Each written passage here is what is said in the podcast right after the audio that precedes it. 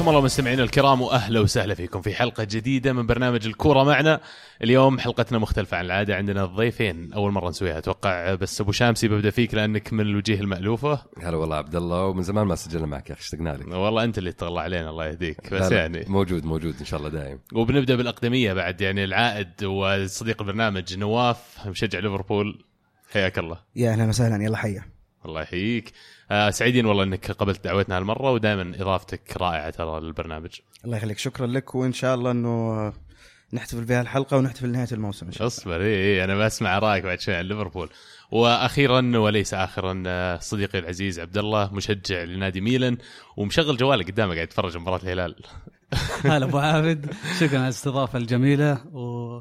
واستضافه إن شاء الله إنها تكون أكون خفيف عليكم بإذن الله. ابركها ساعة بس معليش أنا أعتذر منك وقت غير مناسب مباراة الهلال وكذا. ودي أقول اتمنى لك التوفيق لا لا عادي خلها خلها أتفرج عليها. بالعكس خليني أشوف معك المباراة بعد شوي. عموما راح نبدأ كما عودناكم بال Champions League في جولة ال semi-final الأسبوع هذا. راح تلعب بين آه، المباراة الأولى على الأقل ما بين سبيرز وما بين اياكس في لندن. إيش رأيكم نبدأ فيها ابو شمسي؟ والله يعني أتوقع هذه بتكون من أكثر المباريات الممتعة والحماسية اللي ممكن نشوفها في semi-final ال Champions League فريقين بصراحة من أمتع. اياكس صدمنا الموسم هذا بأداء ال- الجبار في ال Champions League توتنهام قدر يعني بقوه القدرة يعني والإصرار إنه يطلع مان سيتي اللي كنا متوقعين كلنا إنه يطلع توتنهام فأتوقع بصراحة بتكون مباراة جدا ممتعة بس أتوقع نتيجة يعني كبيرة. 2 2 3 1 أهداف كثير يعني. أهداف كثير. على العشر سنوات الماضية ميزانيتهم سبيرز أو على العشرين سنة حتى الماضية أقل بكثير من الأندية الثانية اللي قاعد تنافس سواء في ال Champions League ولا حتى في الدوري المحلي حقه. لكن سبيرز مع كذا يظل قاعد يسوي خلينا نقول أفضل من التوقعات ويلقى نفسه في ال semi-final. وش عذر الأندية الثانية نواف؟ آه، أبدا ما في عذر واللي قدر يسويه بوتشيتينو الموسم هذا إنه حارب عديد من المشاكل. إصابات ملعب ما هو جاهز آه، فترة انتقالات شبه معدومة للفريق وإضافة إنه قاعد يخسر لاعبين مثل موسى ديمبلي لما طلع للصين في وقت حساس من الموسم. حتى الآن في ال top four ومتأهل في ال top four في ال Champions League. آه، بوتشيتينو قاعد يقدم نفسه كمدرب يقول أنا مستعد أمسك أي نادي في أوروبا شوف أنا إيش قاعد أسوي في سبيرز. مع الاحترام اللي يشجعون سبيرز بس بوتشيتينو أثبت الكثير من الأندية الأوروبية إنه عنده عنده كل ما يمكن إنه يمشي فريق. آياكس طبعا القصة اللي أعظم من كذا. الفريق اللي شارينه بحول 94 مليون يورو بس أقل من صفقة لاعب واحد من الأندية الثانية المرشحة لل Champions League ومع كذا نفس الشيء يلقى نفسه ال semi-final. صدقت أبو عابد حتى آه، يعني المستوى اللي كانوا يقدمونه مباراة اليوفي آه، خاصة في الإياب في أرض اليوفي. أرض اليوفي يعتبر من أقوى الأراضي اللي آه، في الملاعب اللي أحد يلعب فيها. ولعبوا ذكروني في برشلونة 2009 ضد أقوى فريق آه، دفاعي في إيطاليا. وعلى صغر سنهم وقله خبرتهم يعني صراحة فاجئوا الجميع. صدق يفتون يعني مو بصدفة اللي صار قاعدين يلعبون كورة صح؟ ضد مدريد حسبوها حسموها في إسبانيا ضد يوفي حسموها في إيطاليا والآن يعني سبيرز أتوقع سيئين الحظ إنهم يطلعون ضد نادي زي كذا. ما أتوقع بيكون سيئين الحظ عبد الله لأن آياكس اللي قاعد يسويه بصراحة من زمان ما شفنا نادي يسوي شيء زي كذا في ال Champions. إيه، ويرجع الكلام بال- بالنسبة إلى إدارة النادي واعتمادهم اعتماد كبير جدا على لعيبة سابقين كانوا في النادي، يعني الكرة الهولندية معروفة مدرسة كاملة طلع منها كرويف وكرويف أثر أثر على برشلونة. فاللي حصل في آياكس في آخر السنين إنه قرروا أنهم يرجعون بناء النادي من أول جديد. آه كان كرويف له دخل كبير في السالفة هذه. أوفرمارس بيركامب آه فاندر سار يعني كل اللعيبة هذول الكبار الهولنديين في آخر 15 سنة رجعوا دخلوا النادي. قالوا هذا يعني أعرق نادي في في هولندا. آه مستوياته كانت جدا طايحة صار له فترة طويلة ما فاز ببطولة في الدوري. فعادوا بناء النادي من أول جديد. وحاليا قاعد ينافس في الدوري ولسه باقي له منافسة إلين آخر جولة يعني ما انحسب الدوري الهولندي لين الحين. وال Champions ال semi-final فابدا ما استبعد إنه يوصل لل final في الحالة هذه. وسبيرز بعد يعني ترى صح المفروض ما نقلل منهم طالعين السيتي ترى. يعني فريق مو بسيط. آه، إضافة لنقطه الإدارة المميزة لأياكس آه، الاعتماد على الأكاديمية لعيبة الأكاديمية. أيضا الموسم هذا شفنا صفقة تاديتش اللي تعتبر غريبة جدا لأياكس. أياكس ما تعود إنه يشتري لاعب فوق ال 30 آه، في ال Premier League. لكن لما جاء تاديتش للفريق ونشوف مستواه الموسم هذا في مباريات ريال مدريد في مباريات يوفنتوس الأرقام اللي حققها في ال Champions League أعتقد هو من أعلى الهدافين في البطولة من أعلى آه، معدلات ال assist. أبي أرجع لمباراة ريال مدريد معليش اللي هي الأربعة. وحتى مباراة برشلونة تاديتش كان من أفضل اللاعبين في الملعب. اذا إذا تقابل افضل أفضل فرق العالم وتكون أفضل لاعب في الملعب فكرة إنه ما نسمع عن تاديتش كثير الموسم هذا. ما ما في أحد يتكلم إنه تاديتش من أبرز خمسة عشرة لاعبين مؤثرين في كرة القدم. صدق. ولاعب كبير يعني لحد ما وأهنيهم على الخيار واهني حتى هو على الشجاعة لأنه كان يلعب ساوثهامبتون لو تذكر في ال Premier League مو من زمان. وجو يحتاجون لاعب خبرة لاعب عمره 27 28 يقدر يقود فريق الشباب اللي موجود عندهم إنهم يحققون شيء. يعني يمكن حتى فكرتهم على وقتها الدوري لكن اليوم قصة خيالية قاعدة تصير. يعني آه، أنا فريقي لأنه ما يلعب في ال Champions صراحة مرة متحمس معهم أشجعهم. يعني ودي إنه حتى يوصلون ال final مع إنه يعني خلينا نكون واقعيين اللي بنحكي عنهم في مباراة ثانية بعد شوي هم اللي مرشحين الأكبر. والشيء اللي انضاف بعد ال- المدرسة الهولندية مبدعين في في المشاريع البعيده المدى. يعني دايم آه، لما تهيئه الشباب للفرق شوف اياكس من ذكر أيام فان باستن واللعيبة القدام أنتجوا ناس يعني آه، بال system حقهم هو اللي دائما يح... مثال يحتذى فيه في المدرسة الهولندية. صدق؟ وبرأيكم طب مين أهم لاعب في ال system هذا؟ أنت قلت تاديتش؟ شخصيا أعتقد إنه المجموعة كاملة ممتازة بس اللاعب الفارق اللي يحدث الفارق زي ما كان ميسي في برشلونة أو رونالدو في ريال مدريد هو دوسان تاديتش في أياكس. وحاليا الموسم هذا يعني مجموعة الأهداف اللي هو داخل فيها من ناحية ال assist أو التهديف تقريبا 50 هدف بين الدوري وبين الكاس وبين ال Champions. إيه. فمو طبيعي إنهم عرفوا يجيبون اللاعب الصحيح ويحطونه في ال system اللي هم بنوه ويعرفون بالضبط وش يحتاجون من اللاعب هذا ويعرفون اللاعب هذا وش يقدر يقدم. underrated بزيادة يعني. يعني الإدارة نفسها ال ال ال الوعي التكتيكي اللي موجود عندهم شيء مرعب بصراحة. نقطة أخيرة بس على فكرة تاديتش كان موجود سابقا في الدوري الهولندي لما جاء مع آه، كومان لساوثهامبتون زي ما ذكر عبد الله فمعروف الاياكس كيف هو آه، يعني ناجح في هولندا بس الآن يعني في في فترته الثانية واضح إنه ناجح من الأنجح في أوروبا. شطح شطح. هي مباراة مدريد بالذات زي ما تكلمت عنها هي كانت يعني لقطتها خلال هذا الموسم. مشامسي مباراة الذهاب تحديدا سبيرز ولا اياكس آه تعادل 2 2 نواف؟ آه، أعتقد نتيجة إيجابية لسبيرز. عبد الله أعتقد اياكس يسويها 2 1 خارج أرضهم صدق أنا لازم أتفق مع عبد الله بعد. عبد الله عبد الله أنا أقول اياكس بيفوزون؟ إن شاء الله إن شاء الله يفوزون في شيء ذكرته عبد الله على يعني فوز توتنهام على سيتي. يعني شيء المفروض إنه ما ننساه يعني آه، جوارديولا واللعيبة والمليار ال pound اللي صرفه وبالجهه الثانية توتنهام ما صرفوا يمكن ربع ال- ال- القيمة. وأول 20 دقيقة في الإياب كانت جدا جميلة. أو كم؟ ثلاث أهداف. أول 25 دقيقة. أربع أهداف. أربع أهداف. آه،. يعني آه، بوتشينو نفس الشيء على المدرسة التكتيكية واللعيبة اللي عنده. وبعدين الحين مفتقد آه، كين بإصابة. فيعني فريق فريق كبير وفريق قوي ومباراة تكون مباراة جميلة بين توتنهام وأياكس. ويستاهلون يكونون هناك. تحديدا النقطة اللي ذكرتها أن اياكس وسبيرز اللي أقل ماديا من غيرهم متأهلين لل semi-final هي تفلة في وجه كل نادي كبير عنده ميزانية كبيرة. بالإضافة إلى هذوليك اللي ينادون بإقامة ال European Super League اللي قد تكلمنا عنه قبل اللي يبغون بطريقة أو بأخرى أنهم يحكمون قبضة الأندية الكبيرة هذه على البطولات الكبرى مثل ال Champions League لكن لما تجي تشوف أندية مثل اياكس وسبيرز اللي ما حد تكلم معهم حتى في فكرة ال Super League ولا حتى كأعضاء مشاركين مثل ما ذكروا آه، دير سبيجل الألمانية ذكرت اسم خمس أندية ظاهر كانوا من بينهم ما كانوا سبيرز ولا أياكس فيستاهلون الصراحه نقطة أخيرة على ال semi-final هذا كنا نسولف أنا وأحد الزملاء أنه سبيرز أو أياكس يذكرونه بكرواتيا في كأس العالم. أنا أعتقد أنه سبيرز هم اللي أقرب لكرواتيا خصوصا المجهود ال- البدني الكبير اللي بذلوه آه، في الموسم هذا. وهذا اللي ممكن يخون سبيرز في باقي المنافسة. الدوري الهولندي أعتقد وقفوا أسبوع كامل جولة أو أو أجلوا آه، جولة أياكس في هذا الأسبوع عشان يريح السبيرز. سبيرز لعب يوم السبت. يعني شوي بنتكلم عن ليفربول بيلعب الأربعاء لعبها الجمعة بينما سبيرز سبت وثلاثة.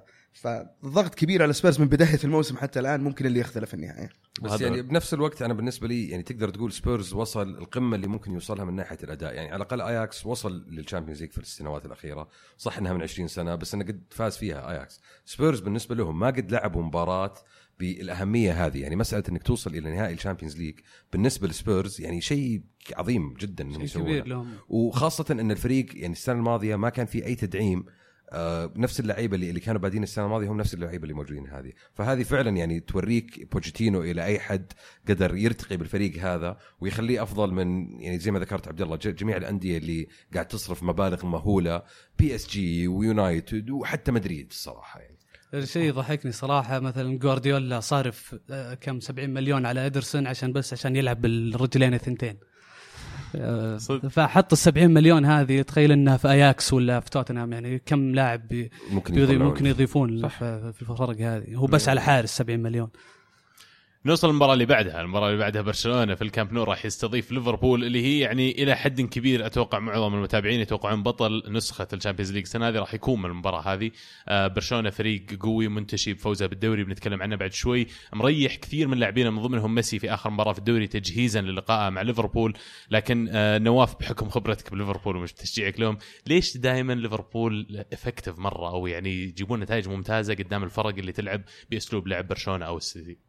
آه، هو بالضبط يورجن كلوب متخصص في الفرق هذه لأنه عامل السرعة في, في الارتداد والضغط العكسي ما يجيده إلا قليل فرق آه، في أوروبا. ليفربول على رأس هذه القائمة. خط الوسط واللاعبين الثلاثة اللي قدام يجتهدون جهد كبير جدا في استرجاع الكورة. لما برشلونة يحاول يبني الكورة من الخلف أو مانشستر سيتي أو طريقة لعب بيب جوارديولا غالبا ما تكون فعالة ليفربول لذلك شخصيا أنا أنتظر المباراة. نتائج يورجن كلوب ضد مان ضد مانشستر سيتي ضد بايرن ميونخ سابقا مع بيب جوارديولا كانت ممتازة.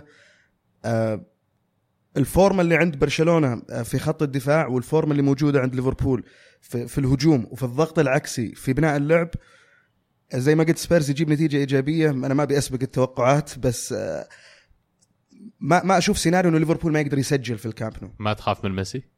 ما في أحد ما يخاف من ميسي. يعني ميسي عندك يخوف فان دايك. لا بس عنده فان دايك وعنده لاعبين غير فان دايك برضه في ال team of the season حق ال Premier League أعتقد أعتقد إنه ميسي في يومه ما ما, ما في أي لاعب ممكن في, في الملعب يقول يعني صعب. عشان- وهذا السبب تحديدا اللي أنا أعطي ليفربول فرصة لأن يونايتد في الجولة الماضية لما لعبوا لما يطلع لي آه، إيش يسمونه سمولينج يقول لي مين ميسي؟ ولا أنا ميسي أصلا بمسكه يعني تدري إنه بتصير مصيبة هذه. نكتة الموسم صراحة يعني.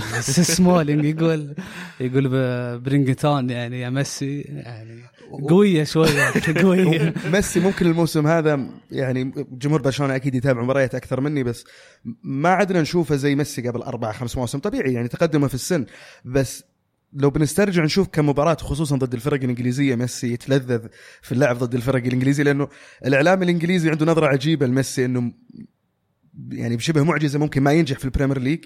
فشفناه ضد توتنهام السنة هذه في ويمبلي ميسي كان مخيف في الملعب وضد مانشستر في الإياب في الكامب نو. مرات ما تقدر تلعب ضده ما في شيء يوقفه. ال pass عنده سهل ال vision عنده يشوف الملعب كامل. لما ياخذ اللاعب واثنين هذه اوتوماتيك الثالث هو اللي أنت تسأل هو بيقطعها ولا ما يقطعها. وحتى لو تغير لعبة اثر على المباراة ما تغير. إلى الآن وأرقامه خرافية إلى الآن اهميته للفريق خرافية إلى الآن أي فريق في العالم مستعد يشيله بالمبلغ اللي هو فيه. ويبقى اللاعب الوحيد اللي في الملعب ما هو لاعب واحد معه فريق كامل معه. هدف آه، برشلونة في الذهاب الأول على مانشستر. اللاعبين همهم ميسي وين بيروح؟ ميسي وين بيمشي؟ كلهم طلعوا مع ميسي على الطرف. كوتينيو وسواريز كانوا يثنون أي كورة تجي وميسي قادر. ميسي بكل سهولة يعني حتى لما لمس يوصل الكرة يشغلهم. هذه. يعني أنا صح. أخذ كل الفريق معي وأنت بس خذ لك مكان وأبشر. تجيك الكره حلوة.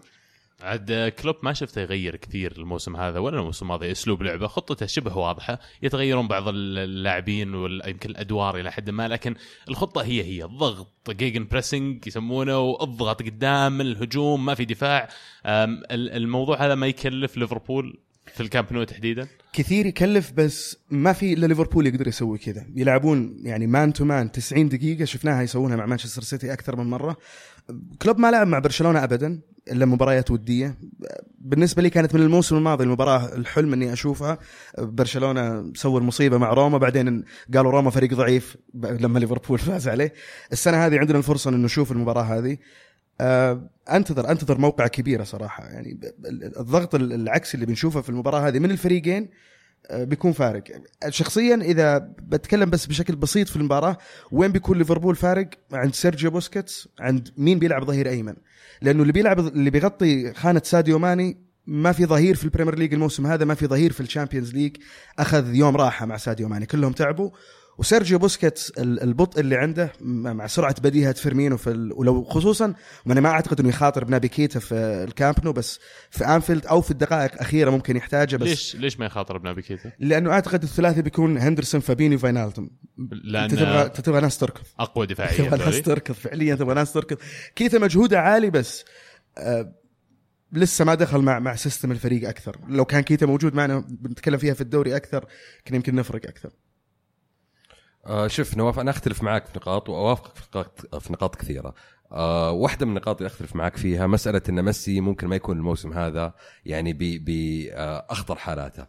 الموسم هذا حالي ميسي عنده 34 هدف في الدوري أعلى معدل تسجيل في الدوري في جميع البطولات الأوروبية آه عنده 15 أسيست في الدوري آه الرجال يعني حتى بكلامه هو يقول لك الموسم هذا أنا بالنسبة لي من أكثر المواسم اللي أنا مستمتع فيها من أكثر المواسم اللي حاس فيها بالراحة. فمسألة إنه يدخل متحمس ميسي شوف تعود على الدوري ثمان دوريات ورا بعض فايزين الدوري السنة هذا الرجال مبسوط الرجال مروق. الرجال يبي يدخل يفوز الشامبيونز. فأنا بالنسبة لي المباراة هذه أو على الأقل الجولة هذه المباراتين هذه ممكن تكون أفضل مباريات بشكل عام نشوفها السنة هذه. آه أنا بالنسبة لي دائما semi final الشامبيونز دور النصف النهائي المباريات تكون أمتع من النهائي تكون جودة المباراة أعلى بتكون المتعه فيها أعلى. النهائي يكون يعني مباراة فيها ضغط عالي فيها حساسية فالفرق يعني تكون شوي متحفظة. فمسألة انه ميسي ما يكون مستعد لكم أنا أشوف إن ميسي بيكون مرة متحمس. بس أتفق معك في نقاط كثيرة. ليفربول هو ممكن يكون أخطر فريق أخطر فريق يلعب ضد برشلونة لأنه قادر على الضغط 90 دقيقة قادر على إنه ما يترك لعيبة برشلونة يناولون الكورة ويطقطقون من ورا. دائما ضاغط عليهم. ساديو ماني صلاح ما حيتركون الأظهرة في راحتهم يعني المفروض ليفربول يحسون إنهم مرشحين أكبر في اللقاء هذا؟ أنا أشوف حتى معنا في الكامب نو. أنا أشوف إن ليفربول المفروض ما يكونون خايفين ابدا ولا حتى 1% لأن بالنسبة لهم إذا بتطالع الفريق إذا بتطالع لاعب لاعب ما ما ينقصهم شيء ابدا ما ينقصهم شيء. وحتى عندهم عناصر أفضل من ناحية الدفاع عناصرهم أفضل من عناصر برشلونة.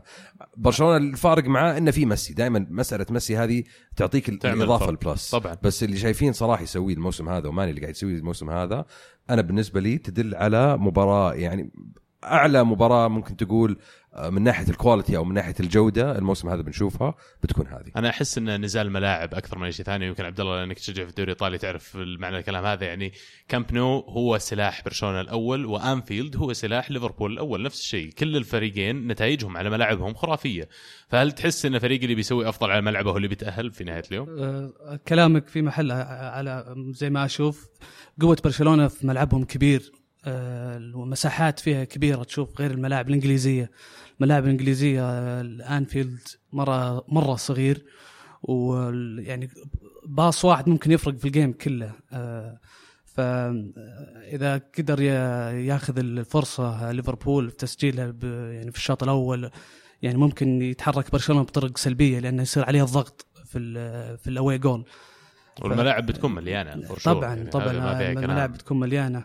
أنا أشوفها صراحة نهائي من أربع أشواط يعني فبتكون مباريات جميلة. تشوف أحد الأشواط هذه كلين شيت فيه؟ آه، أشوفها صعبة لأن كل فرق قوية هجوميا.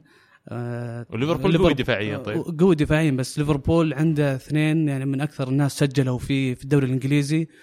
وبرشلونة في الجهة الثانية نفس الشيء ممثل حاله يكفي يعني آه، شايل عنهم كلهم في في, في الهجوم. ولا سواريز الهداف الثاني في الدوري فما راح يعني. مباراة الذهاب ما دام عندك وشام سيمين بيفوز في الكامب نو. برشلونة ولا ليفربول؟ صعبة, صعبة مرة صعبة, صعبة. عشان كذا أبغاك تقولها. أبغاك تقولها. مو بلازم تقول لي كم كم. شوف لأنه في الكامب نو ولأن عندهم ميسي لازم أقول برشلونة. لمجرد هذه السببين. نواف؟ صعب صعب عاطفيا تلاقي في الموضوع هذا. تشجع ليفربول. متخيل على على ال... شوف أنا ما أعترف شيء اسمه away form يعني لما بدينا الموسم الشامبيونز السنة هذه كنا جايين من هزيمة روما السنة الماضية بعدين انهزمنا من باريس. فقالوا ال away form حق ليفربول يخوف. بعدين تحسن الحين فزنا على بورتو وفزنا على ميونخ. فال away form حقنا كويس ما راح ما راح يعكس شيء في الملعب. بس أعتقد إنه بنسجل وممكن نسجل أكثر من هدف. آه، ممكن تنتهي ثلاثة اثنين لأي من الطرفين. خمسة أهداف والله أتمنى صدق. عبد الله. أتوقعها صراحة واحد واحد وبالبداية بسجل ساديو ماني الهدف الأول لليفربول. مبروك. العاده أنا أسميه مبروك على فكرة ساديو ماني. أنا ما شاء الله تبارك الرحمن يعني من يوم تشوفه تقول الولد بيسجل هدف. داعية لهم الولد ما شاء الله بيسجل هدف. يعني مصلين الجمعة هو صلاح ضد هدرسفيلد يوم الجمعة. أكيد أكيد بيسجلون الجماعة. عموما أنا أتوقع أن ليفربول بيفوز وأتوقع زي ما قلت يا نواف بيكون في أهداف مرة كثير. بيكون يعني شطحة لو ما شفنا أقل شيء أربع أهداف. يعني يمكن ليفربول أنا أتوقع هدفين ثلاث أهداف في الشوط الأول لأن برشلونة دائما يبدون المباراة بشكل بطيء. ليفربول دائما يجلدون من الدقيقة الأولى فبتحصل فرص زي ما تصير العادة في أول عشر دقائق. إذا ليفربول قدر يسجل هذا الهدف هدفين اللي يجون له أعرف إن المباراة بتنفتح مرة يعني. برافو. هذا اللي قدر يسويه مانشستر يونايتد في في كامب نو وهو يحتاج نتيجة. أعتقد ما هو صعب على ليفربول. يعني يونايتد في أول عشر دقائق قدر يلقى مساحات ورا بيكيه ورا بوسكيتس بالذات بوسكيتس.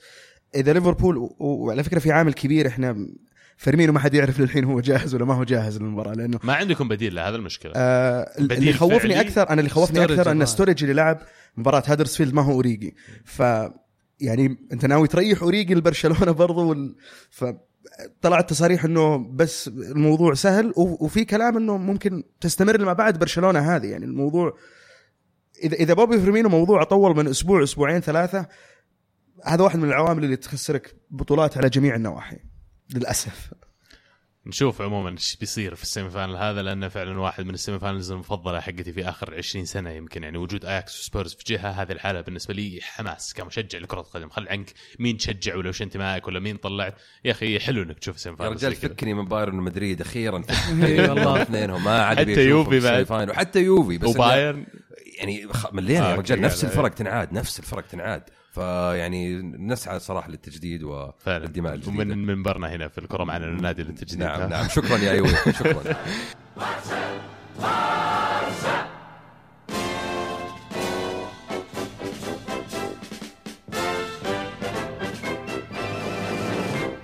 آه نوصل للليغا. في الليغا طبعا موضوعنا الأساسي اليوم إن برشلونة حسموا لقب الدوري لصالحهم للمرة الثامنة خلال آخر 11 سنة.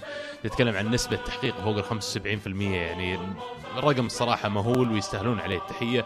آه طبعا ما زالوا على الطريق إنهم يحققون ثلاثية ثالثة من عام 2009 أم، إذا فازوا قدروا يتعدون ليفربول أتوقع أن تحدي فالنسيا في نهائي الكوبا ديل ري أسهل بكثير راح يكون. لكن اللي شفناه الموسم هذا من برشلونة وأبغى أتكلم عنه تحديدا اللي هو وجود مالكوم آه، وجود كوتينيو آه، لاعبين على اطراف لاعبين مهاجمين ما قدروا يحصلون على الفرصة كاملة مع الفريق أو حتى في يمكن ملاحظات عليهم الموسم الجاي هل تشوفون إنه بيعتمدون على نفس الأسامي من جديد ولا راح يصير في بعض التصفية للأسامي الموجودة عندهم؟ أتوقع شخصيا راح يكون في تصفية لأن من الحين قاعدين يتكلمون على مالكم إنه يروح مكان ثاني آه، فريق غير برشلونة لأن فريق ما لاعب زي مالكم صعب تحطه يعني على ال- البنش. شوف اول إنه فنان ها؟ جدا فنان يعني. من أول المباريات آه، ضغط كبير كان لاعب في الكلاسيكو وسجل هدف. وبعد دخل وصار له أثر كبير في مباريات كبيرة. فإنه يجلس ولا حتى يلعب دقيقة أو دقيقتين هذا شيء ظالم للاعب ولاعب صغير يعني. هو من من في أي فريق كبير من ال 11 لاعب يبدأ. فمن مثل الحين حالة طال- سانشيز يوم يطلع من عندهم تحس يعني؟ لا يمكن أتوقع أحسن من سانشيز. آه، فمكانه لازم يطلع أحسن له كلاعب يعني. لا وبعد اضف إلى هذا انه بيجيبون كمان ديليخت شكلها وديونج طبعا أعلنوا عنه. آم، موضوع الدفاع عندهم أوميتيتي لينجلي وبيكي. آم، ما أتصور إنه بيجيبون ديليخت عشان يجلسونه على الدكة ولا أتوقع إن أوميتيتي ولا لينجلي كمان راح يقبلون يجلسون على الدكة خصوصا إن أوميتيتي أثبت نفسه من قبل وفايز بكأس العالم. آه، لينجلي يمكن الموسم هذا قدم أداء رائع مع برشلونة وثبت نفسه بشكل أساسي في الخانة في غياب أوميتيتي. هل تشوفون نفس الشيء بيستغنون عن واحد منهم؟ ممكن يغيرون الخطة يلعبون ثلاثة دفاع. يعني برشلونة بالنسبة لهم الوعي التكتيكي اللي موجود عندهم. شوف ديليخت أنا بالنسبة لي ما هو مدافع. ديليخت هو عبارة عن هجين غريب جدا من كروي. من بيكن باور آه، قدم يعني من 30 سنة وحطيناه في الملاعب الحالية. تشوفه في الملعب صح الرجال يعرف يوقف صح الرجال يعرف يخلص بس الرجال عليه لمسة في الكورة يعرف يتحرك في الملعب يعرف يفتح اللعب بطريقة أنا بصراحة ما شفتها من مدافع في ال- في العصر الحديث اللي إحنا قاعدين نتابعه وصغير لما تشوفه ضد يوفي 19 فريق. يعني إيه فريق مشهور انه بنيته الجسمانية قوية ومع كذا يسجل عليهم أهداف راس وقاعد يشطح من بين اللاعبين وغيره آه كابتن الفريق آه لعبه بالكورة عند رجوله يعني آه تحس إنه قائد كتيبة مو بقائد كابتن يعني صدق. على على الروح اللي عنده و- العمر ما يعمل فرق. العمر ما يعمل فرق في الكابتنية. أنت مدرب فريقهم مثلا. عبد الله هل تحط واحد عمره 19 سنة كابتن؟ لا الصراحه اشوفها من الشخصية. شخصية اللاعب اللي يتكلم في في الملعب وقت تعرف يدخل عليك جول في الدقيقة 88 مين اللي يشيل اللاعب مين يشيل الفريق؟ هذا هذا ال- الشخصية الثقة. تفرض نفسها. الثقة- ثقة الثقة ثقة اللي اللاعب ما عنده ما في بها الفريق. العمر أو الاقدميه في ال- في الفريق. بس آه، يعني بالنسبة للبرشا بصراحة يعني ثمان ثمان دوريات في 11 سنة يعني ما أدري يا عيال بس ترى أداء مجنون هذا إنجاز أنا بالنسبة لي مجنون. أنت قاعد تلعب في دوري فيه مدريد. أنت في خلال آخر 11 سنة مدريد فاز دوريين فقط وبالحيل يعني واحدة مع مورينيو واحدة مع زيدان والثالثة أخذها أتلتي. غيرها كله برشا مكوش. أزيدكم من الشعر بيت. ميسي أول ما أول مباراة يلعبها مع برشلونة في عام 2004 كان بط... كان عدد بطولات برشلونة 61 وعدد بطولات مدريد 72 حاليا عدد بطولات برشلونة 95 ومدريد 92 هذا ميسي يا جماعة هذا. ميسي لاعب من كوكب آخر. سب- يعني أنا كنت أتناقش مع أبو شامسي قبل الحلقة ومعلش إذا تسمح لي أقول النقاش ما دام قول قول هذا. قول. فدائما عندنا في البرنامج يعني يدور عندنا نقاش رونالدو ميسي أبو شامسي واضح في camp ميسي وعندنا ألمو اللي مو موجود اليوم في camp رونالدو. فكنت أقول له واقعيا بغض النظر عن انتماءات واي شيء ثاني لو أنا أي فريق في العالم ابى أختار ميسي لكن لو أنا فريقي نجوم العالم راح أختار رونالدو. فيعني ما أتوقع في ولا فريق اليوم في العالم يسمى نجوم العالم غير ريال مدريد يمكن الأربع سنوات الماضية. فعشان كذا رونالدو كان فعلا الخيار أنسب لهم لكن ميسي واقعيا لو تحطه في أي فريق بيحسم لك. لقب لو تجيب ال Premier League تقول قبل شيء الصحافة الإنجليزية إيش يقولون؟ النواف كانت ميك يقول لك ما يقدر يلعب في ال Premier League ليج. لما لما يلعب مباراة في ستوك ويكون المطر قوي ينكسر ميسي. مجانين يا رجال. أربع سبع مواسم 34 هدف في الدوري. عندنا. مشاركة كمان على هاشتاج آه، الكرة معنا من المهند. يقول برشلونة حقق لقب الدوري الإسباني رقم 26 في تاريخ النادي 10 منها مع الأسطورة الحية ليونيل ميسي. ما يعادل 40% من ألقاب الدوري المحققة للنادي الكتالوني تبقى لقبين ليعادل رقم أسطورة ريال مدريد خينتو اللي فاز ب 12 لقب ليغا كأكثر لاعب يفوز بالدوري الأسباني. تشوفونه يكسر الرقم يا شباب؟ الله يسويها. آه، أتمنى إنه يكسر الرقم. لازم يفوز بدوريين عشان يعادله وثلاثة عشان يكسره. بسيطة يا ما. أشوف أنا شيء صراحة مستحيل على ميسي يعني. إذا هو قاعد في برشلونة أنا ما ما, ما أشوفه يطلع. بقميص ما يشكر. أشوفه بقميص غير الحاجز برشلونة. أشوفه سنة بس يعني مو بأنه يطلع من برشلونة بس سنة. لأن تشوف شفناه بهالسنتين اللي فرقت تغير فريق طريقة لعبه. أول ك- الحين يلعب على الواقف بس إذا حتى هو على الواقف ينهي لك مباراة من فاول سواها قبل. الحين آه، يا أخي لا تروح لا تروح بعيد مباراة ليفانتي شلون جاء هدفه؟ على واقف استلم الكورة وقف وقف وقف في مكانه مدافعين انسحبوا انسحبوا كذا على طول حطها بيساره وخلاص جول. لا وعلى فكرة كان ما, ما كان لاعب أساسي حتى في المباراة. نزل عشان يسجل مباراة فياريال. اللي دخل آه، احتياط. كان احتياط ومهزومين. وجابوا اي جاب جولين وجاب جولين وفاول يعني فوق الخيال آه، لاعب فأنا لاعب أشوف كبير، لاعب فأنا أشوف. إنه ما ما, ما وقف الموسم هذا بيكمل هو بس بس أنا. أنا نقطة أنا صايدك من يوم قلتها أنا إن ميسي الموسم هذا ممكن ما ما ما هو على المستويات المواسم الماضية مو الفكرة إنه يقل مستواه لأن ميسي ما هو اللاعب اللي يقل مستواه ولا هو اللاعب اللي آه، بنتكلم عنه بس ال- المجهود في الم- في الملعب الفكرة إنه المجهود في الملعب طريقة اللعب.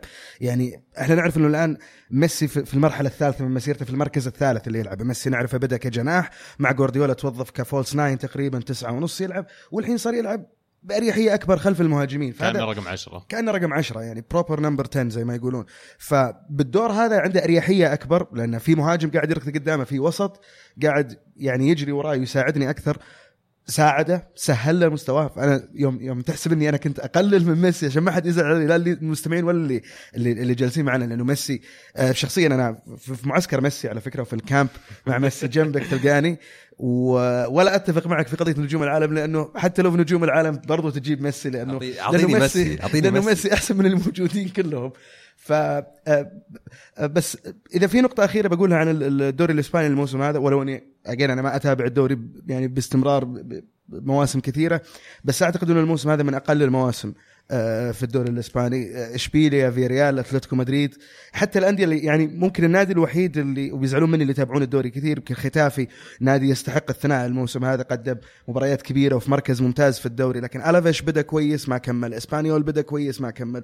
إشبيليا متذبذب. فيريال ريال على صراع هبوط. إيه. ريال مدريد يعني موضوع كامل لحاله. سيلتا فيجو يصارع على الهبوط. فما ما هو الدوري الإسباني اللي أنا كنت شخصيا متعود عليه المواسم الماضيه بيتيس مستواه ممتاز لكن still متذبذب فأعتقد إنه كان من أسهل الدواري اللي أخذها برشلونة الموسم هذا. دوري كان جدا سلس بدون أي منافسة حقيقية. وحتى مستويات الأندية ما هي المستويات اللي كنا متعودين عليها في الليغا. شوف هو أتلتي المنافس الأول الرئيسي. طبعا ريال مدريد طالع من الصورة من بداية الموسم بس هو أتلتي الموسم هذا ما توفق مع دياغو كوستا. آه، من يوم رجع من كوستا يعني جاي فيهم العيد ما غير ينطرد وما غير يسوي أفلام داخل الملعب وخارج الملعب وحتى أتوقع إنهم بيصرفونه.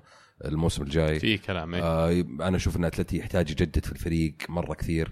ما أدري إذا سيميوني بيكمل معهم ولا لا. في كلام إنه ممكن خلاص أخيرا يطلع يروح الإنتر يعني حان الوقت.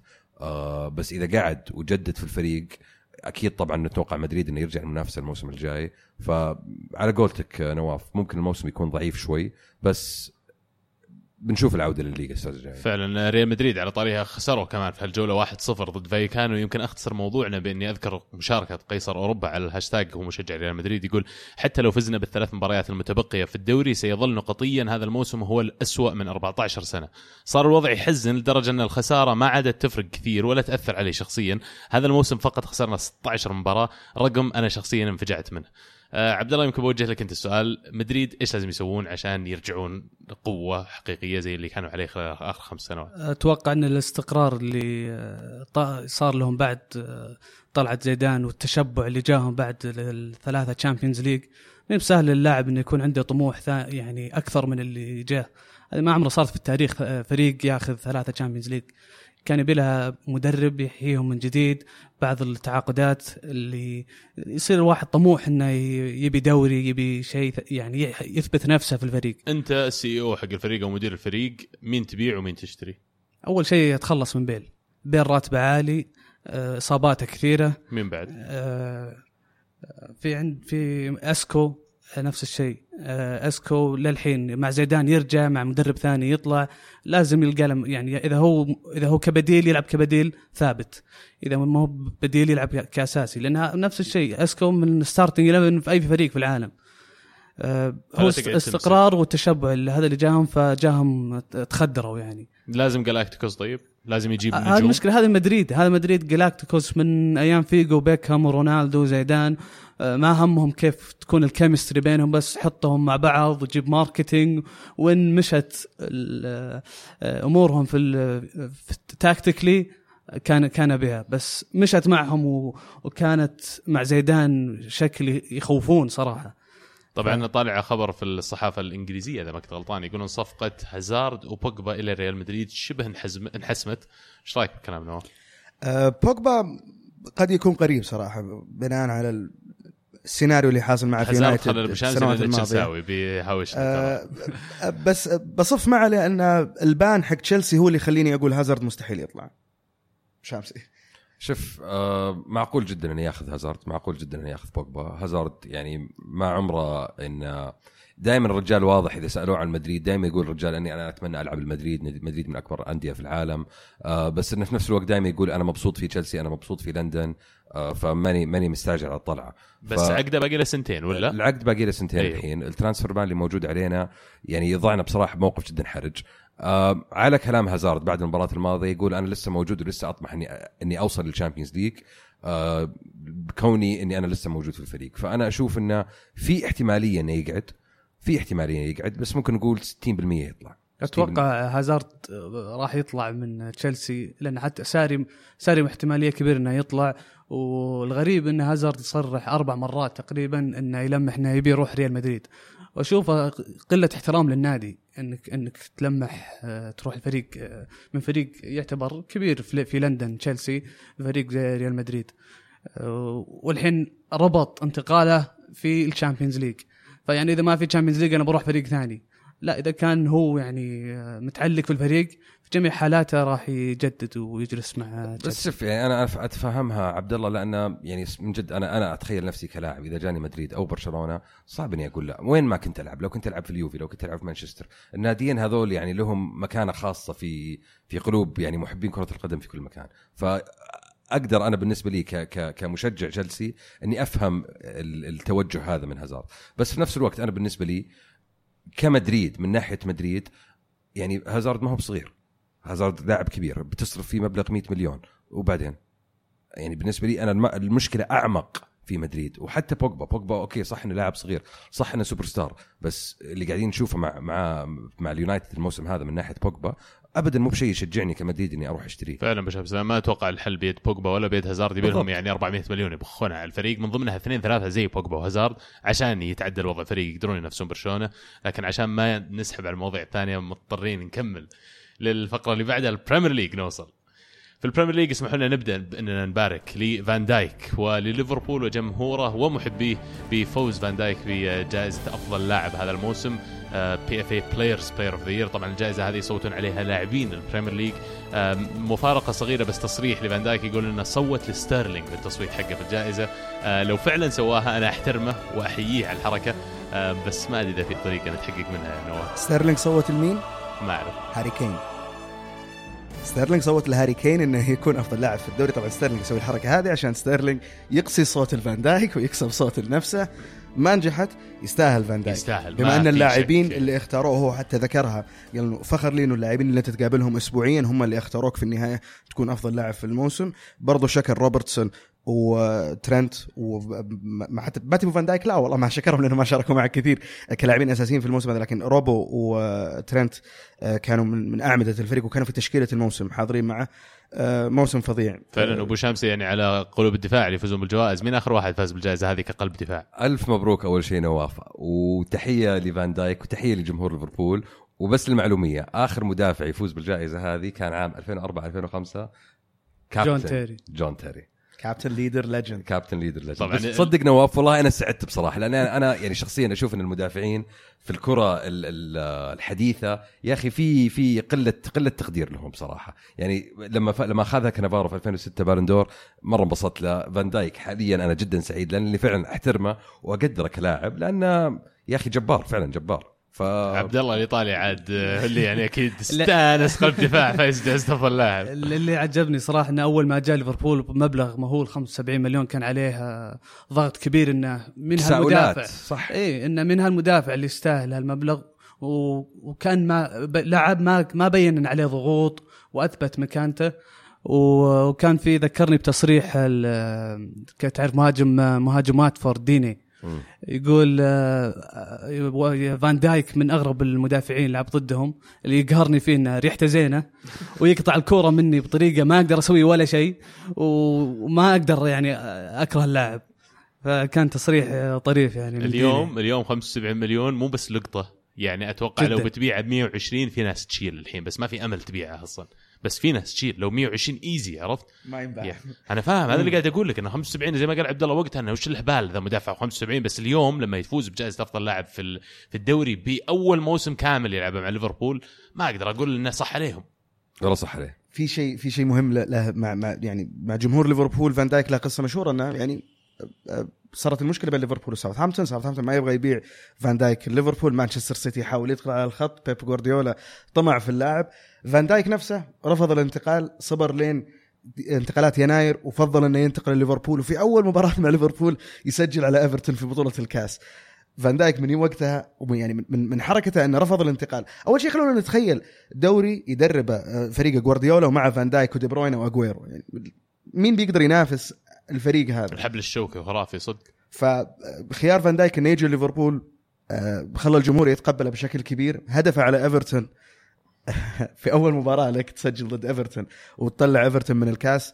والموسم هذا يعني شخصيا أنا ما أحب الأرقام ما- ماني واحد أتابع الأرقام كثير بس آه، فان دايك الموسم هذا ب zero عدد المحاولات المراوغات من المهاجمين. ما في ولا مهاجم قدر إنه يعني يراوغ فان دايك. في الهواء فان دايك مخيف. ما في ولا مهاجم قدر يوقف فان دايك في الهواء. بالسرعة أشوفه يجاري لعيبة زي ديلوفيو زي اداما ترايوري زي جوتا حق ولفرهامبتون يعني. لعيبة pacey players فان دايك قاعد يقطع الكرة منهم. ما يترك لك أي مجال. و plus قادر يهدي الدفاع قادر يمسك الكورة ويمشي الفريق بشكل جميل. عبد الله عندك شيء. تضيفه؟ آه، فيه بس نقطة أضيفها. ترى فان دايك ورومانيولي الاثنين اللي ما ما انسحبوا يعني في الموسم هذا في الموسم هذا. رومانيولي للحين عالق مع فان دايك فالله يتمم عليه. لا بس أنا أنا يعني في تعليق لي بالنسبة لي يعني غير إن الأرقام اللي ذكرتها نواف يعني ساوثهامبتون كمية اللعيبة الكويسين اللي خرجوهم في السنين الماضية. تخيلوا بس للحظة إن لا زال بيل وفان دايك وساني كل اللعيبة هذول لا زالوا ساني موجودين. مو بساوثهامبتون. ساني كان في ساوثهامبتون. شابك شالكة. ومانشستر مو ساني عفوا ماني ماني. ماني. ماني إيه. ف... فتخيلوا بس كمية اللعيبة اللي طلعوا من ساوثهامبتون في السنين الماضية. تخيلوا اللعيبة هذه كانت لسه موجودة في ساوثهامبتون. صح. ومن نقطة ثانية أنا اللي حلو اللي, اللي أكثر شيء يعجبني في فان دايك تصدق نواف ذكرني بمالديني ونيستا.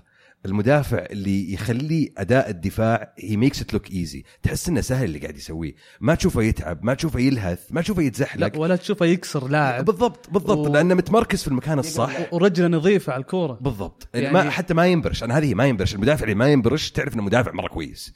فأنا هذه آخر مرة أتذكر إني شفتها كانت مالديني ونيستا الصراحه وسواء لابس الكابتنية ولا لا هو الكابتن في الملعب آه أعلى من ميلنر موجود مش موجود هو الكابتن في الملعب ما هو القائد. ينحارش 100%. إيه.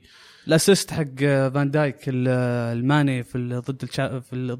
في الشامبيونز ليج ضد بايرن ميونخ يعني استهبال. آه، قراءة لعب لا- لاعب مدافع متكامل. متكامل يعني بالضبط. في الراس يسجل آه، رجله نظيفة على الكورة ياخذ الكورة بدون أي تدخلات عنيفة makes look easy زي ما قلت بالضبط ما ياخذ كروت إيه. طبعا نكمل بمشاركة من the beautiful game على هاشتاج يقول في حال خسارة الليفر للدوري هذا العام بمجموع 97 نقطة ستبقى هاتين الصورتين مسمارا يدق قلوب مشجعين الريدز للأبد في كرة القدم أصغر التفاصيل قد لا تغير مسار مباراة فقط ولا حتى مسار اللقب بل من الممكن أن تتغير من مشاريع صرف عليها مئات الملايين والكثير من الجهد والوقت. طبعا حط صورة لمباراة ليفربول ضد مان سيتي يوم إن الكورة ما عدت خط المر- المرمى وصار no goal بال goal line technology والمباراة الثانية السيتي ضد بيرنلي اللي هي الجولة هذه فاز السيتي 1-0 الهدف كان من كورة وحيدة. يا الله عدت يعني سنتيمترات يمكن سنتيمتر ولا 2 سنتي. مليمترات اي خط المرمى واعلنت جول قد إيش الفرق فعلا في سباق اللقب الموسم هذا يا نواف؟ وش الفرق؟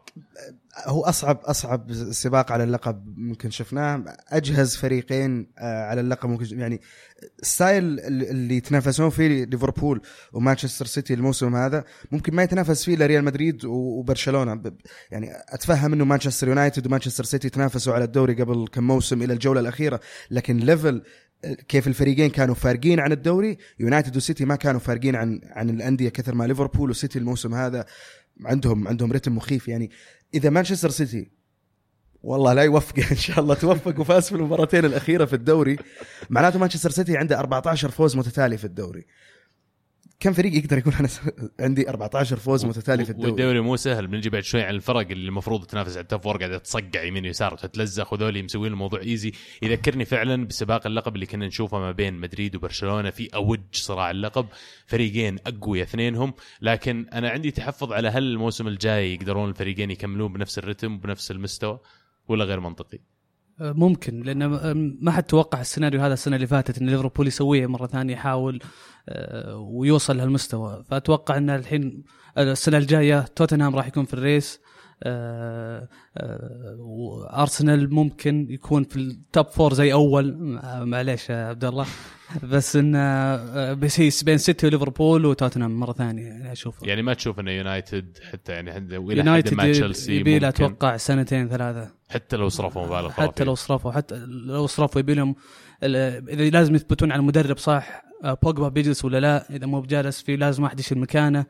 في في آه، عدم استقرار في يونايتد بشكل كبير صدق يعني. وين بتلاقي لاعبين مثل اللي قاعدين يلعبون في سيتي وليفربول يعني already إذا ما جو نتيجه نتيجة آه، لحظة لا جو نتيجة بناء مستمر له كم موسم مدرب مستقر إدارة مستقرة تشيلسي امورهم كويس. عندنا 40 بزر طالع كذا في أنحاء أوروبا منتشرين. okay متوزعين من جميع الدوريات. نرجعهم كذا، فرق. عرفت. تسوي لك دوري صغير رمضاني؟ وش وش يصير؟ ما قصقصوا جنحانكم بالحركة ذي. لا قانون طلع هذول شيء. عاد بي- بي- بيمنعونا ما يبون نسوي انتقالات. في اللعيبة هذول موجودين. اللي موجود ما يمس اي؟ هذول تحت تحت النادي ال youth team حق تشيلسي اشوفه مبدع واصل النهائي. واصل النهائي. واصل وترى النهائي. هذه الحين الظاهر ثالث مرة في آخر أربع مواسم. أذكرك. اليوث تيم حقهم كان في كيفن دي بروينه كان في لوكاكو كان في يعني لحد ما محمد صلاح ولا إيه. عد ولا واحد منهم الحين كورتوا. في تشيلسي.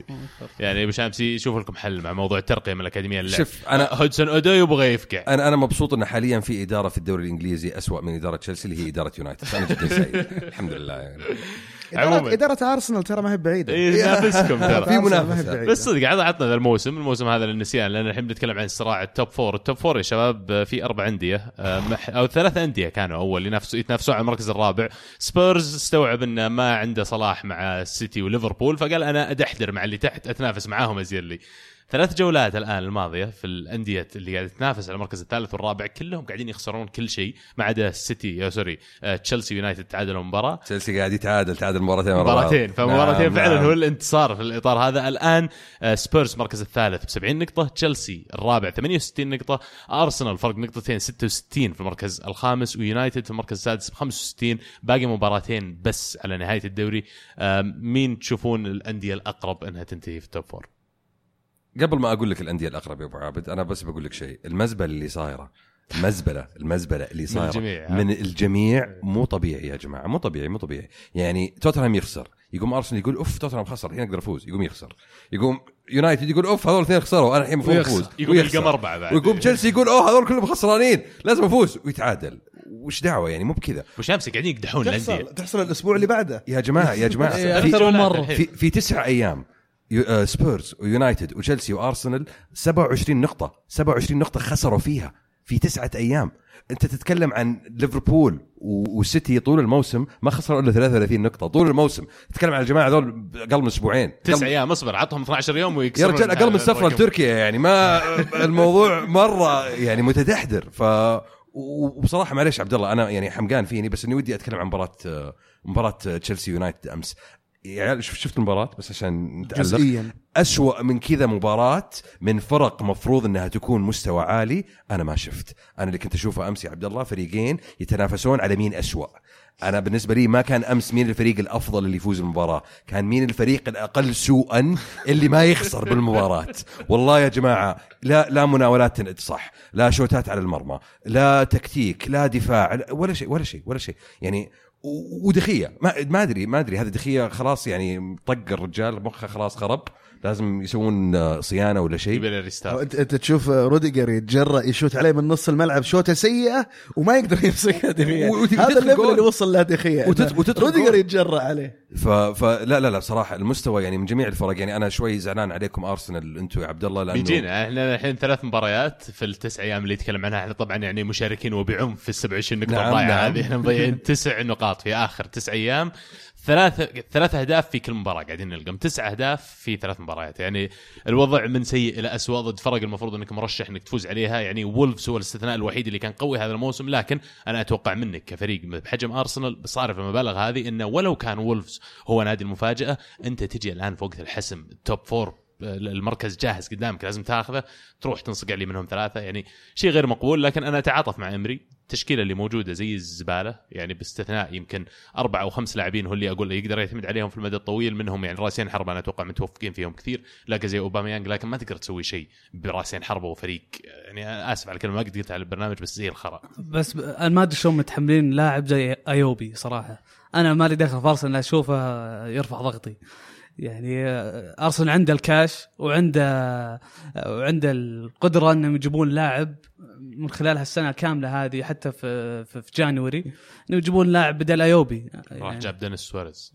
إي مو قاعد يلعب دينيس سواريز مصيبه اخر شيء أنا برضو زبال مثلهم. ايوبي أنا بقول لك قصتي معه فعلا كنت أنا أشاركك الشعور بعد ما كان بدايته يعني جميلة وكان صغير في السن okay تحمسنا معه شوي.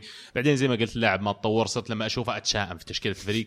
لكن عشان تعرف إلى أي درجة وصل أرسنال من السوء الحين صرت أنبسط لما أشوفه في التشكيله والله أحكي جد صار هو لما أشوف إيوبي okay إيوبي يلعب اليوم يعني الموضوع اهون من يعني لما يبدأ يخترع لي لاعب لك مختاريان واوزل يا رجال هو- و- والنني وقندوزي يا حبيبي وش الفريق اللي جايب لي المشكلة يعني؟ هو لاقيها من إيوبي ولا لاقيها من مصطفى ولا لاقيها من اوباميانج ولا لاقيها يعني ما أدري أتوقع اللاعب الوحيد اللي قاعد يسوي كويس عندكم هو لاكازيت اوباميانج هداف الدوري مو بالحين سجل هداف الفريق. إلا إلى الآن فرق هداف. الفريق في الدوري. لا وفرق فرق جول جولين عن الهداف الدوري. ترى مو فرق جولين. كبير. متعادل مع كين ومتعادل مسجل اهداف كثير اوباميانج بالعكس قاعد يلعب كويس. بس أنا باقي الفريق.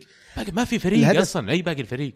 الهدف ال- ال- اللي سجلوه آه، ليستر الهدف الثاني كان أو الثالث حق فاردي في المباراة. الهدف الثاني. اللي سقط في العارضة. لا لا لا الهدف الثاني حق فاردي آه، شوطه من شمايكل. فاردي كان واقف بين آه، كوسيلني ومصطفي.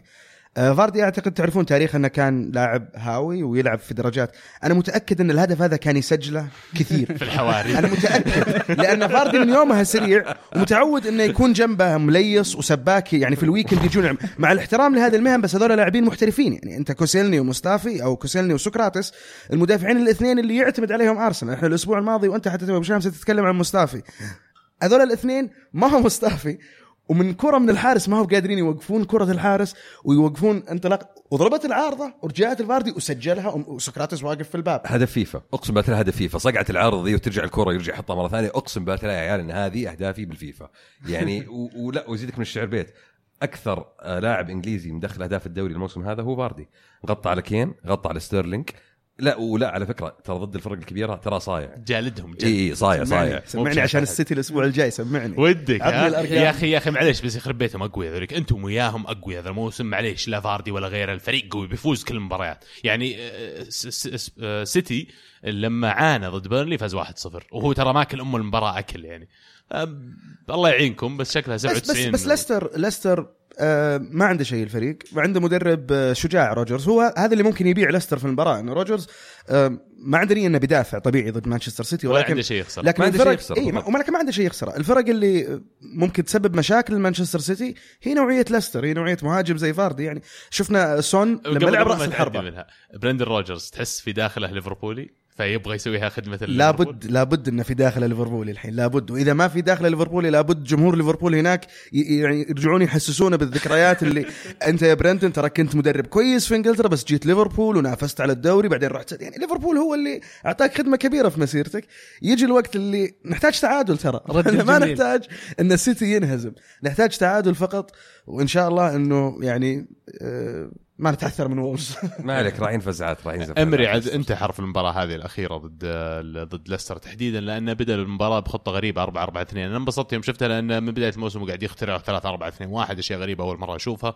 آه عموما المباراة هذه غلط إنك تبدأ باثنين central midfielders بس لأن خطة ليستر طول الموسم معتمدين على اثنين في نص الملعب هم اللي يقعدون يحركون اللعب كله. ماديسون ونسيت اسمه الثاني أخوي. الزبدة انه لازم عندك محور لازم عندك لاعب ثالث العب 4 3 3 العب 4 5 1 ازحم منطقة الوسط أنت من قاعد تلعب كويس فزي ما قال بشامسي الفرق الكبيرة قاعدة تزبل الحين أه، عشان نقفل موضوع البريمير ليج مين بيتأهل لل top four؟ آه، سيتي ليفربول وتوتنهام الرابع ترى الفرق بسيط بينهم بس عشان أقول لك. أتوقع أرسنال. عسى. بالترتيب هذا اللي حكيت عنه ها؟ نواف؟ بدون أي ترتيب طبعا سيتي وليفربول تأهلوا خلاص. أه وحسب المباريات الباقية وعدد النقاط اللي موجود عندهم الحين يعني ما إنهم كويسين بس تشيلسي وسبيرز بيعبرون. آه، تشيلسي وسبيرز أقرب بس يعني شوف أبغى بس أعطي وقفة. أرسنال باقي له مباراة away بس معليش. أرسنال away ما يفوز أرسنال. فهذه ثلاث نقاط انتهت. وتشيلسي باقي له مباراة مع ليستر. فمساله ما بس. كم الفرق بين تشيلسي وأنا عشان كذا أتكلم الفرق تشيلسي. وسبيرز عندهم فرق نقاط لا لا لا, لا. نقطتين نقطتين؟ نقطتين نقطتين نقطة طيب يعني يونايتد يعني هي خسارة تشخبطك اي تخسر واحدة بتشخبط. تخسر واحدة لازم تفوز الخير عرفت؟ بس يلا قل قل إحنا وارسنال يعني مع مش مشامس على الوضع اللي الحين المزبلة اللي قاعد تصير أتوقع لو تعادلون بس تجيبون نقطتين من المباراتين الجاية بتاهل والله الله يسمع منك يا أبو لستر جلاد الكبار جاي. هذه هي جاي جاي يجلد. بس بس بس يجلد الزرق ها؟ إيه. سيتي وتشيلسي. بس وقفه تحيه اخيره للزبالين يونايتد. أنا كان ودي بصراحة يكون ألمو موجود معانا عشان ندق التحية هذه شخصية. سبع خسارات في تسع مباريات. آخر مرة يونايتد خسر سبع مباريات في تسع مباريات. كان عام 1900 62 يا جماعة. يا ساتر. يعني تعرف مثل أبوي أبوي الله يطول بعمره مولود 62 that's شايف؟ شايف الموضوع قديش قديم يعني؟ فوقف التحية تحيه لدخيه برضو اللي, اللي طاح سعره يعني أتوقع أكثر من النص. آه ثلاث أخطاء في آخر أربع مباريات تؤدي إلى أهداف مباشرة. آخر ثلاث أخطاء عملها تؤدي إلى أهداف أخذته 123 مباراة. هذا يوريك تدهور المستوى قديش سريع ممكن يصير للاعب فا أولي آه، please stay نحبك امورك كويسة. وضعك طيب وبندعم كلنا إن إيه، شاء الله ما لو عليك. سمحت يعني نشجعك. وخل بوجبا يمشي بعد. أولي أولي أولي. عندي سؤال لمحمد بس على صراحة شفت مباراة آه، تشيلسي ويونايتد. آه، هيغوايين ما عمري شفت لاعب يعني الظاهر اسوء اسوء أداء المهاجم اللي شفته في حياتي تصدق؟ قاعد كأنه قاعد يتحدى هو لوكاكو من يجيب offside أكثر. لا لا لا لا pass يعرف يستلم. لا آه يتمركز مكان صح يستلم pass يعرف. لا آه كورة تجي من بعيد offside تجي. لا شوتة تعرف تجي حطها في المرمى. يا رجال شفت ال- الفرصة في آخر دقيقة؟ يلعن ابليس عكسها جنبك هازارد. جنبك هازارد عكسها وقاعد. يركض و... اوه لا هذا الحارس قدامي خليني اشوتها فيه أنا مرة كويس. أنا مهاجم أنا لازم أنا. لازم اسجل اهداف أنا مرة جبار. قبل ما نختم موضوع البريمير ليج أبغى بس نذكر نقطة واحدة اللي هي الشيفيلد يونايتد النادي المملوك لسمو الأمير عبد الله بن مساعد. أخيرا تأهلوا بشكل رسمي للبريمير ليج بعد تعادل ليدز في مباراة أستون فيلا اللي يمكن نذكرها في فقرة بطل وبصره بعد شوي. بس معلومات بسيطة عن النادي تأسس في 1898 أه، عام عموما أه، sorry 1889 تأسس وفاز بأول لقب دوري 1898 بعدها بتسع سنوات فاز بأربعة FA Cups بعد النادي هذا. آخر واحد كان في عام 1925 والآن بعد تقريبا سب- 96 سنة أو 95 سنة يلقى نفسه يعود من جديد في البريمير ليج. آه، قصة أنه كان استلمهم مدرب جديد المدرب اسمه آه، ذكرني اسمه شامسي؟ كريس وولدر. لا مو كذا ولا؟ ظهر هو كريس وايلدر. وايلدر. وايلدر. وايلدر, وايلدر. كريس وايلدر. فكريس وايلدر هذا له ثلاث مواسم معهم. الموسم الأول فاز معهم بلقب الليج 1 وتأهل للشامبيونشيب. الموسم الثاني انتهى في المركز العاشر في الشامبيونشيب والآن الموسم الثالث يتأهل للبريمير ليج. لو تشوفون ردود ال- المشجعين شيفيلد يونايتد على التغريدة اللي كان فيها الخبر حق تأهل شيفيلد يونايتد رسميا من النادي آه، كلها قاعدة تتكلم عن المدرب وكيف إن كريس وايلدر هذا لازم يجلس في النادي حتى لو إن النادي ما سوى مرة كويس في البريمير ليج. لازم تعطونا فرصة لأن شكله عنده هو عنده موسم اي وموسم لا. فمتحمس والله أشوفه الموسم الجاي وألف مبروك الامير عبد الله مساعد وفعلا نتمنى نشوف. يستاهلون.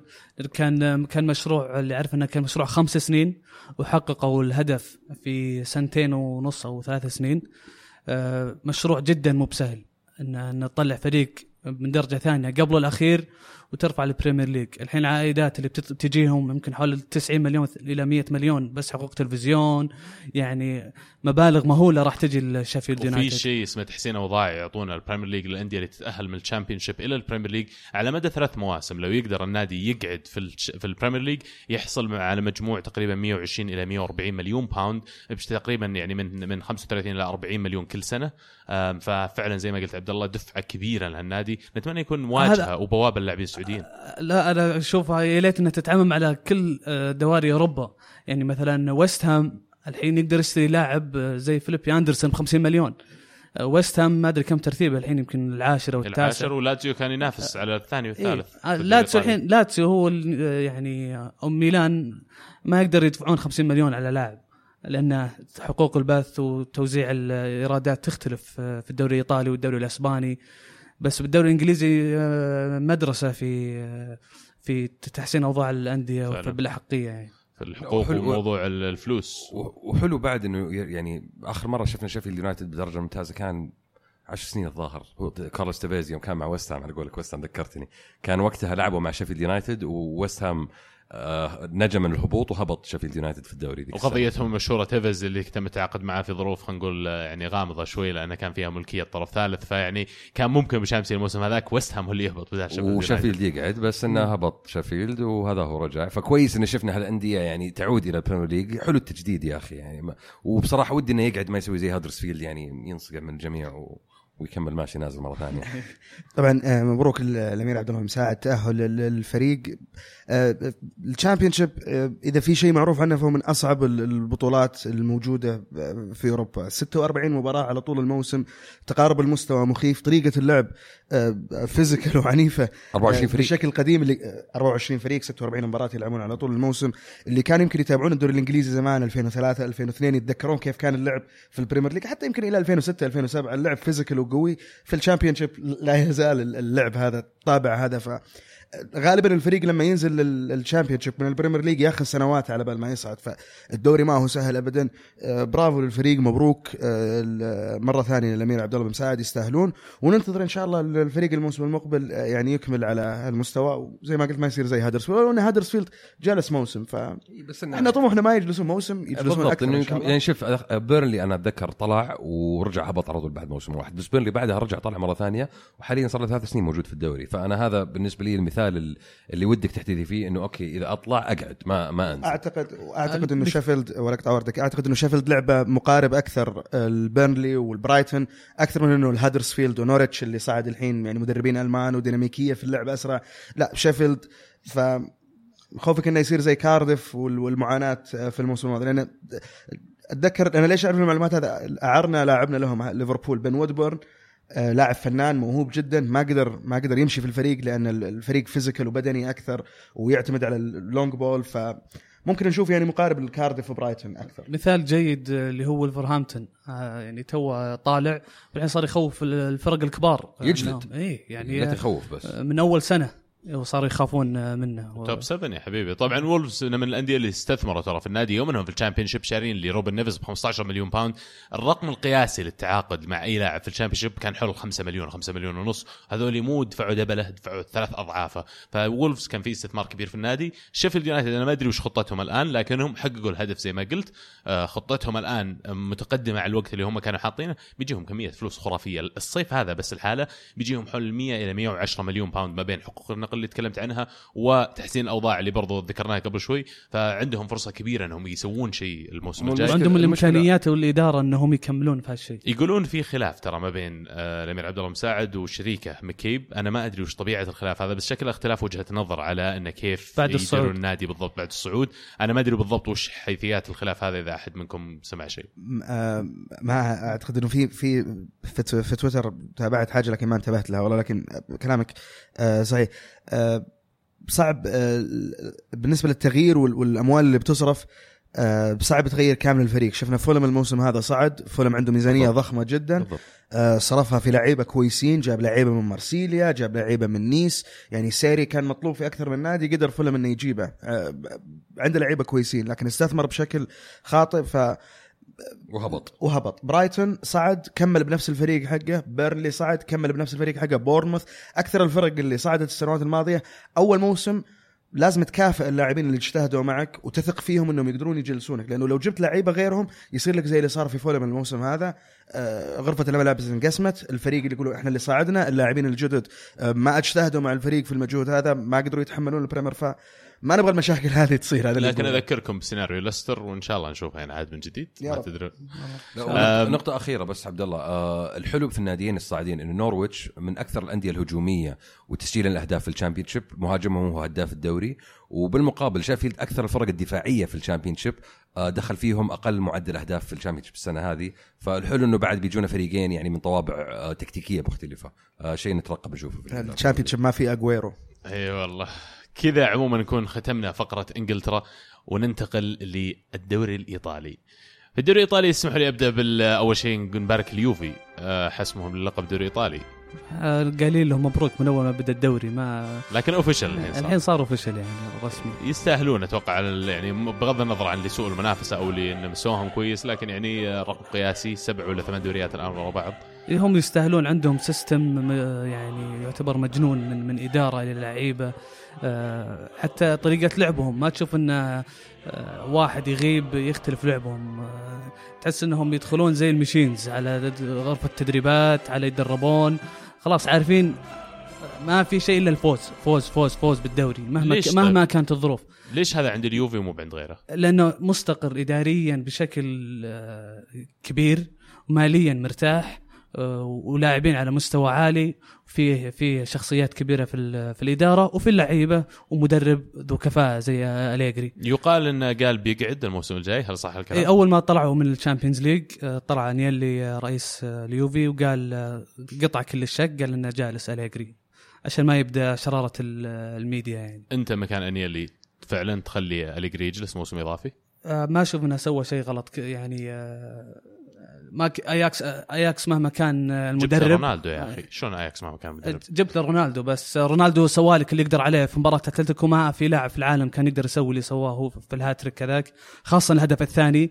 يعني الهدف الثاني اللي آه، جاب من بين مدافعين بدون بدون يعني ما عنده ما عنده الدف- الدفع في الراس وجاب جول يعني سوى شيء مجنون في ذيك المباراة وأهلهم الله يعطيه العافية. الباقي الباقي يعني خلاص المفروض تتوزع بين اللعيبة ويكون هو جزء منها ما مو هو اللي يشيلهم كل بيتغير كل طريق. بيتغير شكل الفريق كثير تصورون الموسم الجاي؟ عندهم هم مشاكل مع ديابالا وأليجري لأن ديابالا مو بقاعد يلعب ودوغلاس كوستا نفس الشيء فممكن يغيرون في النهج عندهم جية رامزي ممكن تفرق في الفريق الموسم الماضي. أغلب اللي لاحظته من جمهور يوفنتوس في الموسم آه، انتقاد كبير على خط الوسط. مباراة أياكس كان في انتقاد كبير على خط الوسط.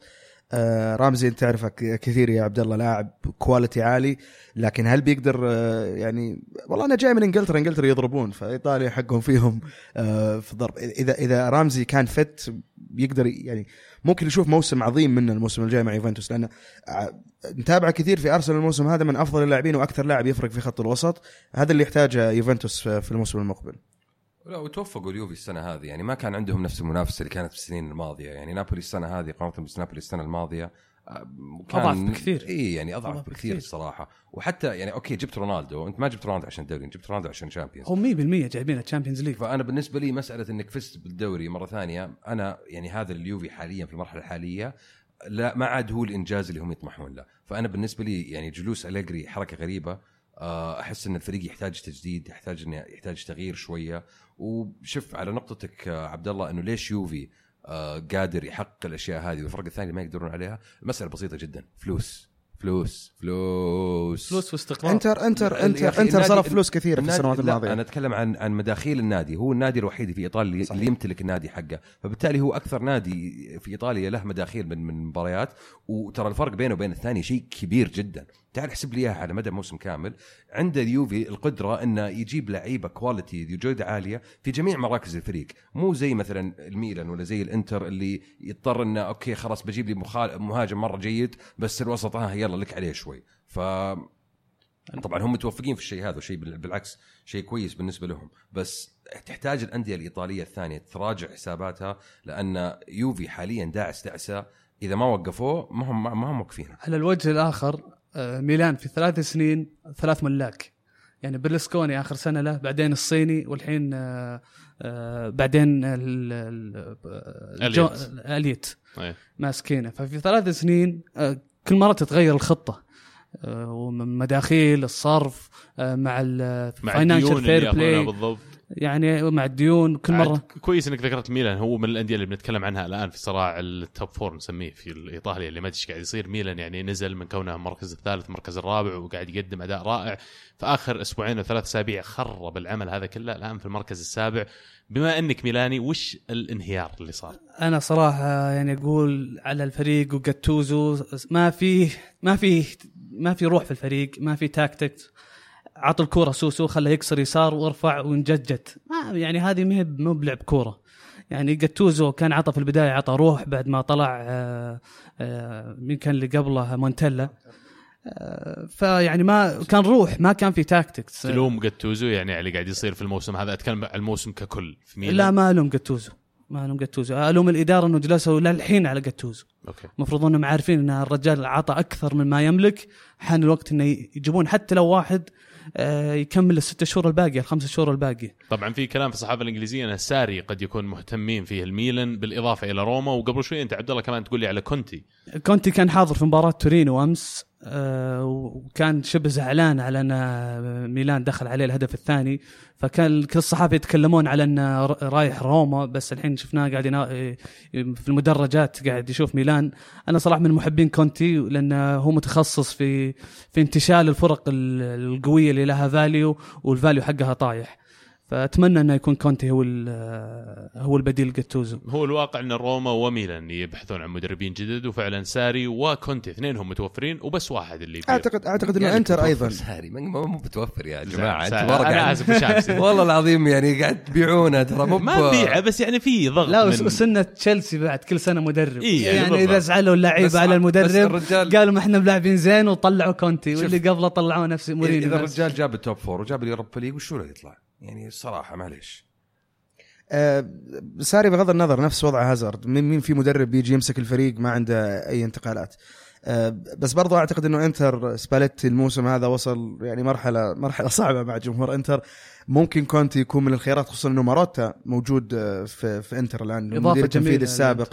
اليوفنتوس له علاقة طيبة بكونتي هو اللي أعطى كونتي في بدايته آه، في يوفنتوس. ممكن نشوف كونتي موجود في إنتر الموسم القادم. طبعا إنتر اللي تعادل في مباراة البارح في ميلان أمام يوفي واحد واحد. آه، مباراة يعني إلى حد كبير إنتر كأنه ضيع الفوز في في المباراة هذه وسباليتي تحديدا أشوف في سخط كبير من الجمهور عليه.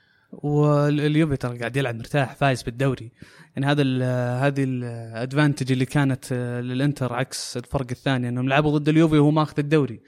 يعني كنت تقدر تاخذ منه ثلاث نقاط. هو عندنا مشاركة كمان من مؤيد الراشد يقول شوط أول مثالي للانتر وكان بالإمكان تسجيل ثلاث أهداف بسبب كمية الأهداف المحققة اللي ضيعناها. المهم الحين التركيز على باقي المباريات ومجددا أقولها مرة ثانية لولا التعثرات الكثيرة للفرق المنافسة لما كنا في المركز الثالث متبقي مباراة واحدة صعبة أمام الشايب أنشيلوتي. آه نابولي يا رب إنه يسويها يعني ويفوز على أنشيلوتي يطلق آه، الميلان اللي كان في داخله ويفوز ويعطي على الأقل فرصة للي للي تحته. وش فرص الميلان كنسبة لو تحطها على تأهل لل top four؟ بالمية؟ اي أحسن من فرص لاتسيو. اي آه، يمكن أتوقع أنا أنا أغبط مشجعين أرسنال على التفاؤل فأنا أقول أتوقع 40% زين إذا عندي. مدرب زي جاتوزو يل- في مباراة تورينو يريح ال- الهداف الفريق أو هد وفرق هدفين عن هداف الدوري ويريحه ما يلعب اساسي يعني ما أدري هالمدرب اخرته إيش لا بس شوف ترى الفرق بسيط. يعني نقطتين وباقي أربع مباريات. في صح إنه فوقك فرق كم؟ أنت الحين السابع فوقك تورينو أتلانتا وروما. فا أوكي صح إنك تبي هذول كلهم يخفقون بس انه ترى موجود ذا موجود أتلانتا قاعد يلعب كورة يا جماعة.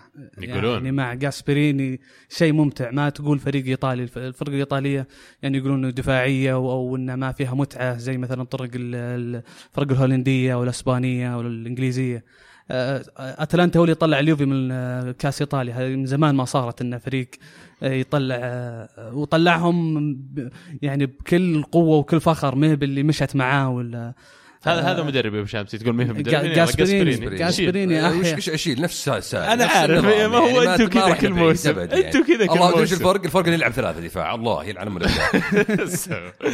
آه، على الجانب الآخر عندنا مشاركة من فورزا بيانكونيري يقول أليجري طلع في لقاء صحفي وأكد بانه باقي مع الفريق. السؤال هنا معقول بعد كل اللي صار الإدارة ما هي بشايفة أن أليجري وقتها مع الفريق خلص؟ هذا هو هذا اللي أقول أنا يعني حتى الموسم هذا جماهير اليوفي ترى متذمرين آه، ذاك ال- ذاك اليوم أنا مسولف أنا وعزيز الرجال مرة ضايق صدري يقول يعني آه، أنا متوقع خسارة اياكس بناء على ادائنا الموسم هذا. أنا صراحة يعني ما عندي الخلفية اللي هو عنده إياها من ناحية أداء في الدوري بس يعني اذا إذا الحال وصل هذا أن الجماهير ما كانت مستغربة أو ما كانت متفاجئة خلينا نقول من خسارتهم في ال Champions تحتاج تجديد حان الوقت. عبد العزيز كمان يشارك معنا يقول سباليتي أصغر بكثير من مجرد التفكير في هزيمة اليوفي، مباريات كثير نقاطها بيدنا ونضيعها بسبب اسم المنافس مدرب جبان، طبعا عبد العزيز مو باللي معنا عبد العزيز هذا واحد من المتابعين، هل فعلا جبان سباليتي؟ هل جامل اليوفي؟ مو جامل اليوفي بس إنه عاملهم باسمهم ولم يعاملهم بالواقع على الملعب. صحيح أشوف إنه دخل على خوف أكثر من إنه يبي ثلاث نقاط. يعني آه، الفريق منتي فايز ومتوج في الدوري يعني. ما لك إلا إنك تدخل آه، على قولتهم أول إنك تاخذ ثلاث نقاط. ودخل متحفظ آه، إلى حد ما يعني. مع إن اللعيبة اللي عنده ما يساعدون بشكل كبير بس انه آه، سباليتي آه، مت- متمرس في الدوري الإيطالي. كان يقدر يسوي شيء بس إنه ما الحمد لله انه ما سوى شيء.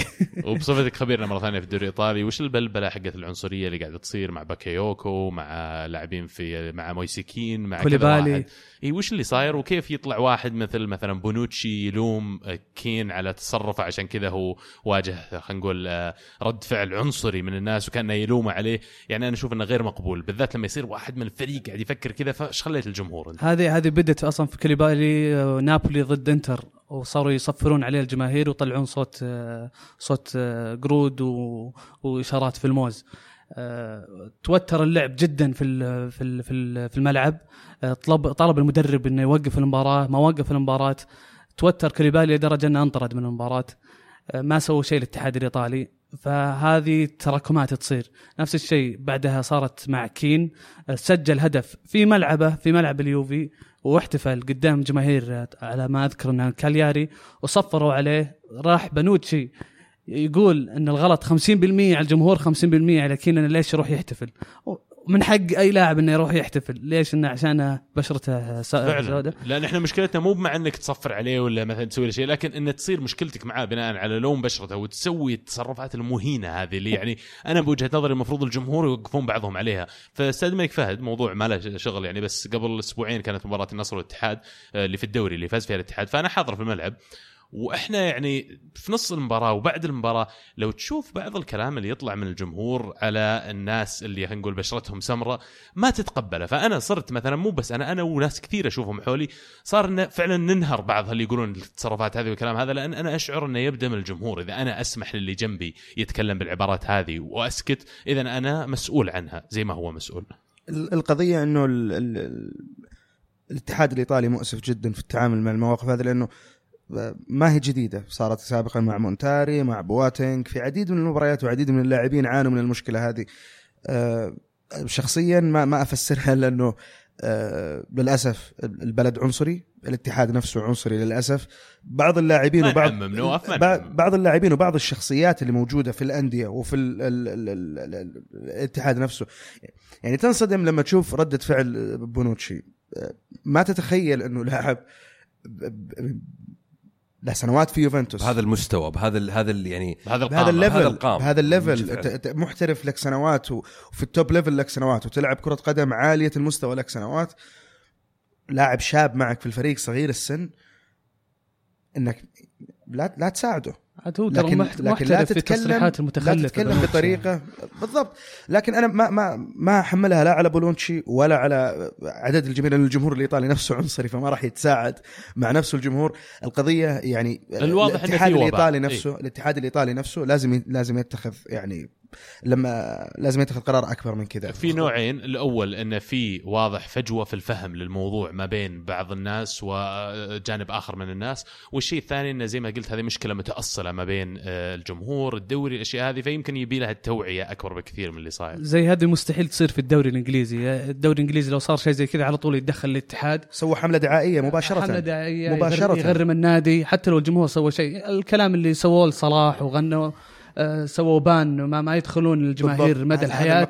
يعني هذا هذا التصرفات جمهور. تشيلسي لهم إيه. تاريخ وماضي كبير في في العنصرية وجمهور. وجمهور وست هام كثير شوف على فكرة أنا بالنسبة لي المشكلة هذه ليست في إيطاليا ممكن كلامكم صح إن الاتحاد الإيطالي يكون في يعني في عنصرية إنه في ناس موجودين في الاتحاد الإيطالي فعلا عنصريين فعلا ما يهتمون الأشياء هذه بس أنا بالنسبة لي شايف المشكلة هذه موجودة في أوروبا من زمان موجودة في أوروبا بشكل كامل تلقاها في إسبانيا تلقاها في روسيا تلقاها في إنجلترا حتى ستيرلينج يا أخي يشتكي منها. ستيرلينج إلى يومك يشتكي منها إلى يومك ستيرلينج يطلع يقول لك يا أخي أنا تصير المواقف هذه خلال المباراة وبرا المباراة وفي الملعب وبرا الملعب. ف- بس تصرفوا الدوري الإنجليزي تصرفوا معليش اللاعبين أو الجمهور اللي طلعوا شهروا فيهم ومنعوهم من الملاعب، صح. وحطوهم في الأخبار. ما اختلفنا. وسووا لهم سالفة صار- كبيرة صار في. الج- الجمهور شوف الدوري الإنجليزي هو قاعد. يقول إيطاليا ما سوى شيء. ما لا، عاقبوهم لا حتى. لا أزيدك من الطين بلة أن بعد حادثة باكايوكو وتشيربي آه، وزير الداخلية الإيطالي ميلاني. فاول أول ما تصير هزايم على طول يسب في جاتوزو على العلن. فيوم قال على حادثه العنصرية قال هذول مجموعة مرتزقة يعني اللي صفروا عليه. هذا مو بحدث مو بشيء مو بفعل إنك تسويه إنك تقول بس إنه مو- مجموعة مر- مرتزقة ولو وخلاص. كانوا مرتزقة أمسكهم وأروح أشوف حل بالضبط أنت الموضوع وزير هذا. داخليه إيه. يعني المفروض مفترض إنك تسوي شيء أنا أنا أشوف أنا أشوف. المشكلة أكبر من اتحادات ال- ال- الدول المستقلة إنها تاخذ قرار فيها لأن زي ما قلت في اتحادات ممكن تتصرف زي العالم والناس زي الاتحاد الإنجليزي في اتحادات ممكن زي الاتحاد الإيطالي ما تطق خبر المشكلة هذه صايرة من زمان شفناها من بلوت أيام بلوتيلي قبل خمس سنين لا زالت موجودة أنا بالنسبة لي لما تصير مواقف زي كذا الحل الأمثل إذا بتسألني تعالي يا يويفا افرضي عقوبة على أي نادي يصير فيه أي تصفير عنصري خلال المباراة النادي هذا ينقسم من النقاط. لا لا تشاورني غير كذا لأن هذا الشيء الوحيد اللي حيخلي الجماهير تتأدب. تتعلم وتتأدب وتحترم يا نفسها أخي وعلى مستوى انساني أبو شامس يعني نرتقي عن مثل ذا الكلام خليك من أندية وتشجيع ما اختلفنا- ما. اختلفنا على مستوى الله. إنساني المفروض الناس ما يقبلون الشيء هذا مفروض. والاتحاد الإنجليزي لما يتكلم عنه إنه سوى اكشن مو معناته إنه سوى الشيء المطلوب لكن على الأقل قاعدين يسوون شيء وما زال مطلوب منهم أكثر بكثير سوى شيء يعني غير ال- ال- الإدارة ال- ال- الدوريات الثانية. يعني آه، أتشيربي أتشيربي وباكايوكو قبل مباراة لاتسيو في الدوري آه، أتشيربي صرح بتويتر قال فريق لاتسيو أفضل كفريق وكلاعبين وعناصر وراح نفوز على ميلان. رد عليه باكايوكو في تويتر قال له نشوفك يوم السبت. ففاز فازوا ميلان 1-0 فالعتب على باكايوكو وكيسي بعد ما تبادلوا الفنايل راحوا عند جمهور ميلان بقميص أتشيربي ويرفعونه ويضحكون. جاء الاتحاد الإيطالي غرم اتشيربي آه، غرم باكايوكو وكيسي وميلان غرم آه، باكايوكو وكيسي ولا ولا سووا ولا شيء بالأحداث العنصرية. فعلا يعني يوريك إنه كيف يتعاملون بعض الأحيان مع المواضيع بمكيالين زبدة الموضوع إننا ما نقبل بالعنصرية في كرة القدم ابدا. كجمهور وكأشخاص وكإنسان. يا أخي ما تقبل بالكلام هذا. آه كذا نكون خلصنا فقرة الدوري الإيطالي ونروح لفقرة حول العالم. أبغى أمر عليها بشكل سريع لأن ما عاد معنا وقت بس إنه الموضوع الأول آه، الدوري الألماني ال- ال- الناديين اللي متصدرين الحين اللي هم بايرن ومن بعده يجي دورتموند يتعازمون على بعض. بايرن تعادل المباراة الأخيرة ودورتموند خسر ضد شالكة في ظروف غريبة جدا. آه، طرد. انصقع انصقع 4 2 في أرض دورتموند خارج أرض شالكة حاليا يا شباب. المركز ال 15 في الدوري المركز ال 15 هذا ليستر. الدوري الألماني. لا شوف هذا تدري وشو؟ هذا ديربي واحد يبي يخرب لأن ديربي من أقوى الدربيات في ألمانيا هو ديربي شالكا و آه، ودورتموند يسمونها ديربي كايزر سلاوتر اللي هي المنطقة اللي هي متواجده فيها الناديين على قولتك عبد الله مباراة جدا غريبة. طردين مباشرين للعيبه آه، دورتموند آه، مارك رويس وولف آه، في في منتصف الشوط الثاني. بعدها شالكا أربع أهداف.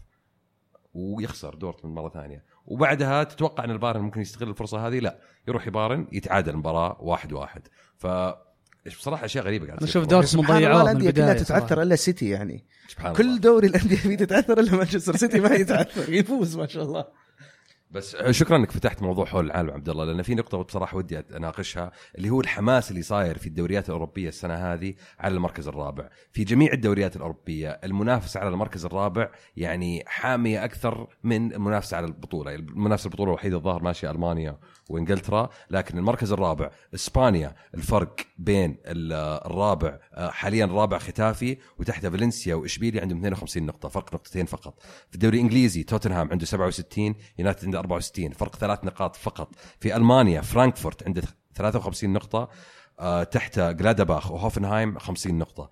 آه، إيطاليا ب 56 نقطة إلى 52 نقطة، يعني يتكلم عن نقطتين نقطتين ثلاث نقاط أربع نقاط في خمس في أربع دوريات مختلفة، ف يعني شيء من زمان ما نتوقع شفنا المنافسة هذه. وعلى مدى أربع مواسم لي الحين مع الكرة معنا كل ما نقول إن المسافات ما بين أندية كرة القدم قاعدة تقل أكثر وأكثر ويمكن نلاحظها على level الأندية اللي تنافس على top four لأن واقعيا دائما الأندية الأبطال في دورياتها لها قبضة على الموارد لها قبضة على الإمكانيات على اللاعبين على المنافسة على هذه الألقاب. فتشوف المنافسة بشكل أكبر على مراكز ال top four عندنا مشاركة من آه، مستر مودي مو آه، صديق البرنامج من زمان معنا طبعا مشجع لدورتموند.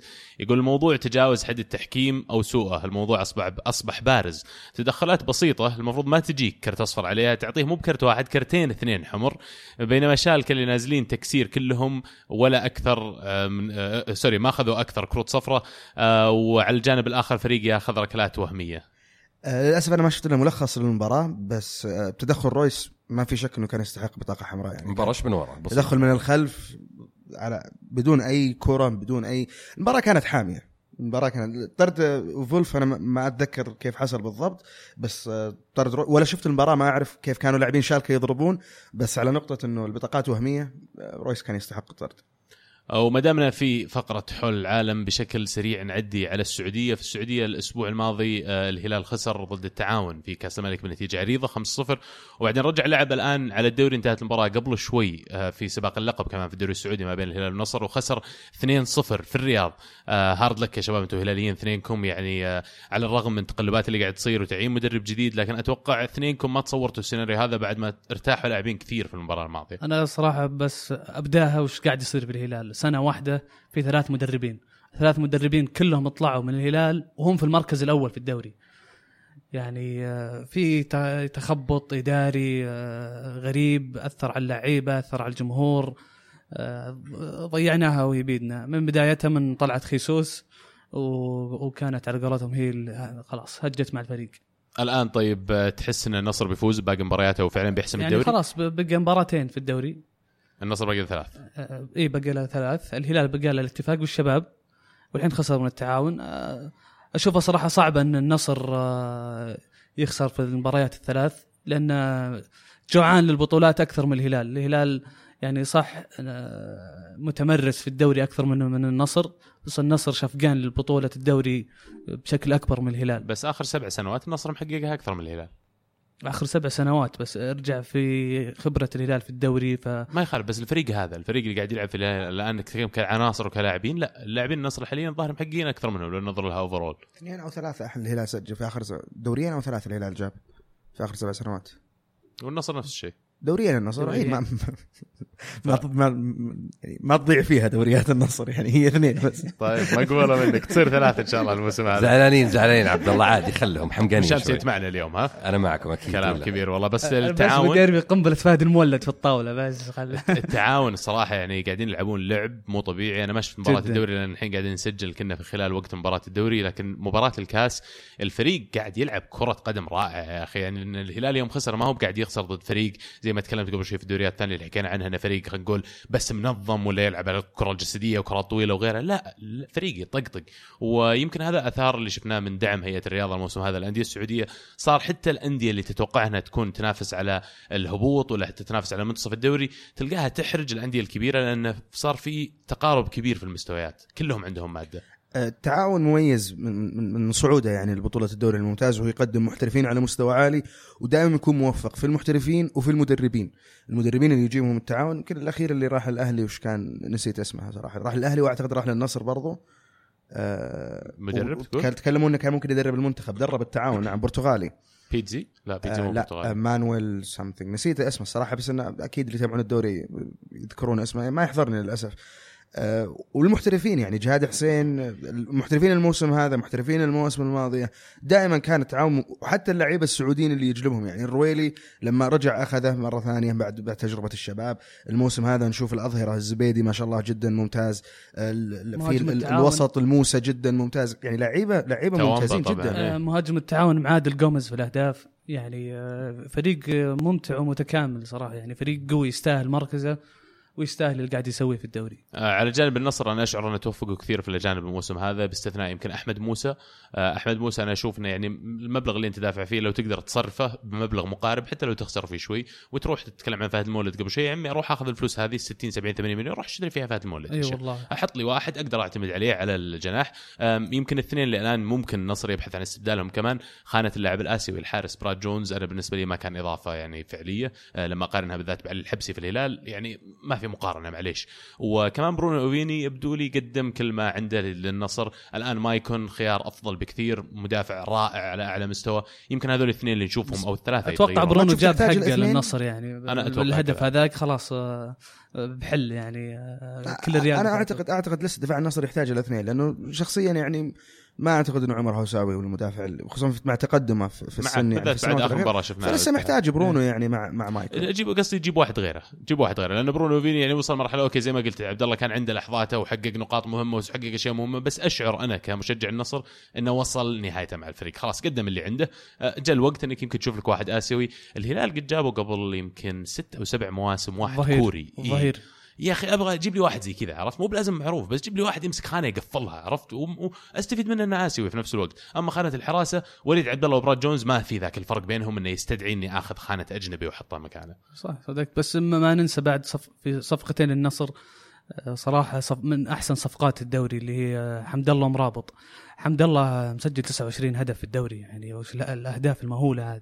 تبيها راس تبيها يمين ورجل اليمين تبيها يسار. وعلى فكرة آه، هداف يعني- الدوري القطري قبل ما يجي هداف الدوري الصيني قبل ما يجي. ومع كذا أنا أقول بس بوجهة نظري إنه مو بهذول الاثنين اللي فعلا عملوا الفرق الموسم هذا النصر.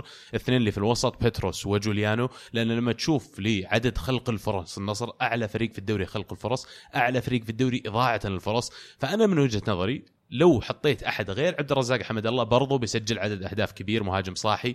يعني وهي وجهة نظر نواف أنا أشوفك يعني تأشر لي لا من بعيد. ما أعتقد آه، ما أعتقد. كلمة لأن- فتحت- لأنه يسجل ربع الفرصة حمد. الله. يسجل. ربع الأرقام أنا قلت لك أنا شخصيا ما أحب الأرقام لكن أتفق إنه بيتروس وجوليانو وشخصيا أنا أشوف إنه بيتروس من أبرز المحترفين هالسنة ما كان يعني في ال top five easy في التوب فايف مجهولين لي. بقول إن هذول يقومون بال dirty work الشيء اللي ما حد يشوفه. عبد الرزاق ما شاء الله يعني يسجل من ربع الفرصة. فالمهاجم اللي بيجي للنصر ممكن يكون ناجح ممكن يكون فعال لكن حمد الله فعال؟ لا بالاستحالة إنه يجي مهاجم في الموسم هذا ينافس حمد الله في. يقال يقال إنه يمكن النصر يجيبون عمر السومة يلعب مع الحمد الله. لو يصير كذا صراحة فريقنا لا إحنا إن شاء الله. نجيبه مكان جوميز. يقولون اللي يقولون. إنه فريق عاصمي. طبعا الكلام الحين طالع ما حد تكلم عنها يعني ولو كان السومة أنا بالنسبة لي اليوم ما هو بالسومة حق قبل ثلاث مواسم لكن إلى الآن تراه آسيوي. فأنا آخذ خانة آسيوي يلعب معي في آسيا يعني اهميته الفريق كأني جايب لاعب آه، محلي يعني. نشوف النادي اللي فعلا بيظفر احس بالاخير السومة بيبقى زي زي آلان شيرر. بربع ركبة يلعب من أفضل المهاجمين في الدوري. يعني شيرر لعب آخر خمس ست مواسم له في الدوري الإنجليزي على ركبة واحدة يقولون. كان يلعب إيه. ويسجل 15 16 هدف في الموسم. فالسوما الهلال النصر أي نادي محظوظ جدا إنه يكسب لاعب يدخل أي مباراة يقدر يفرق فيها.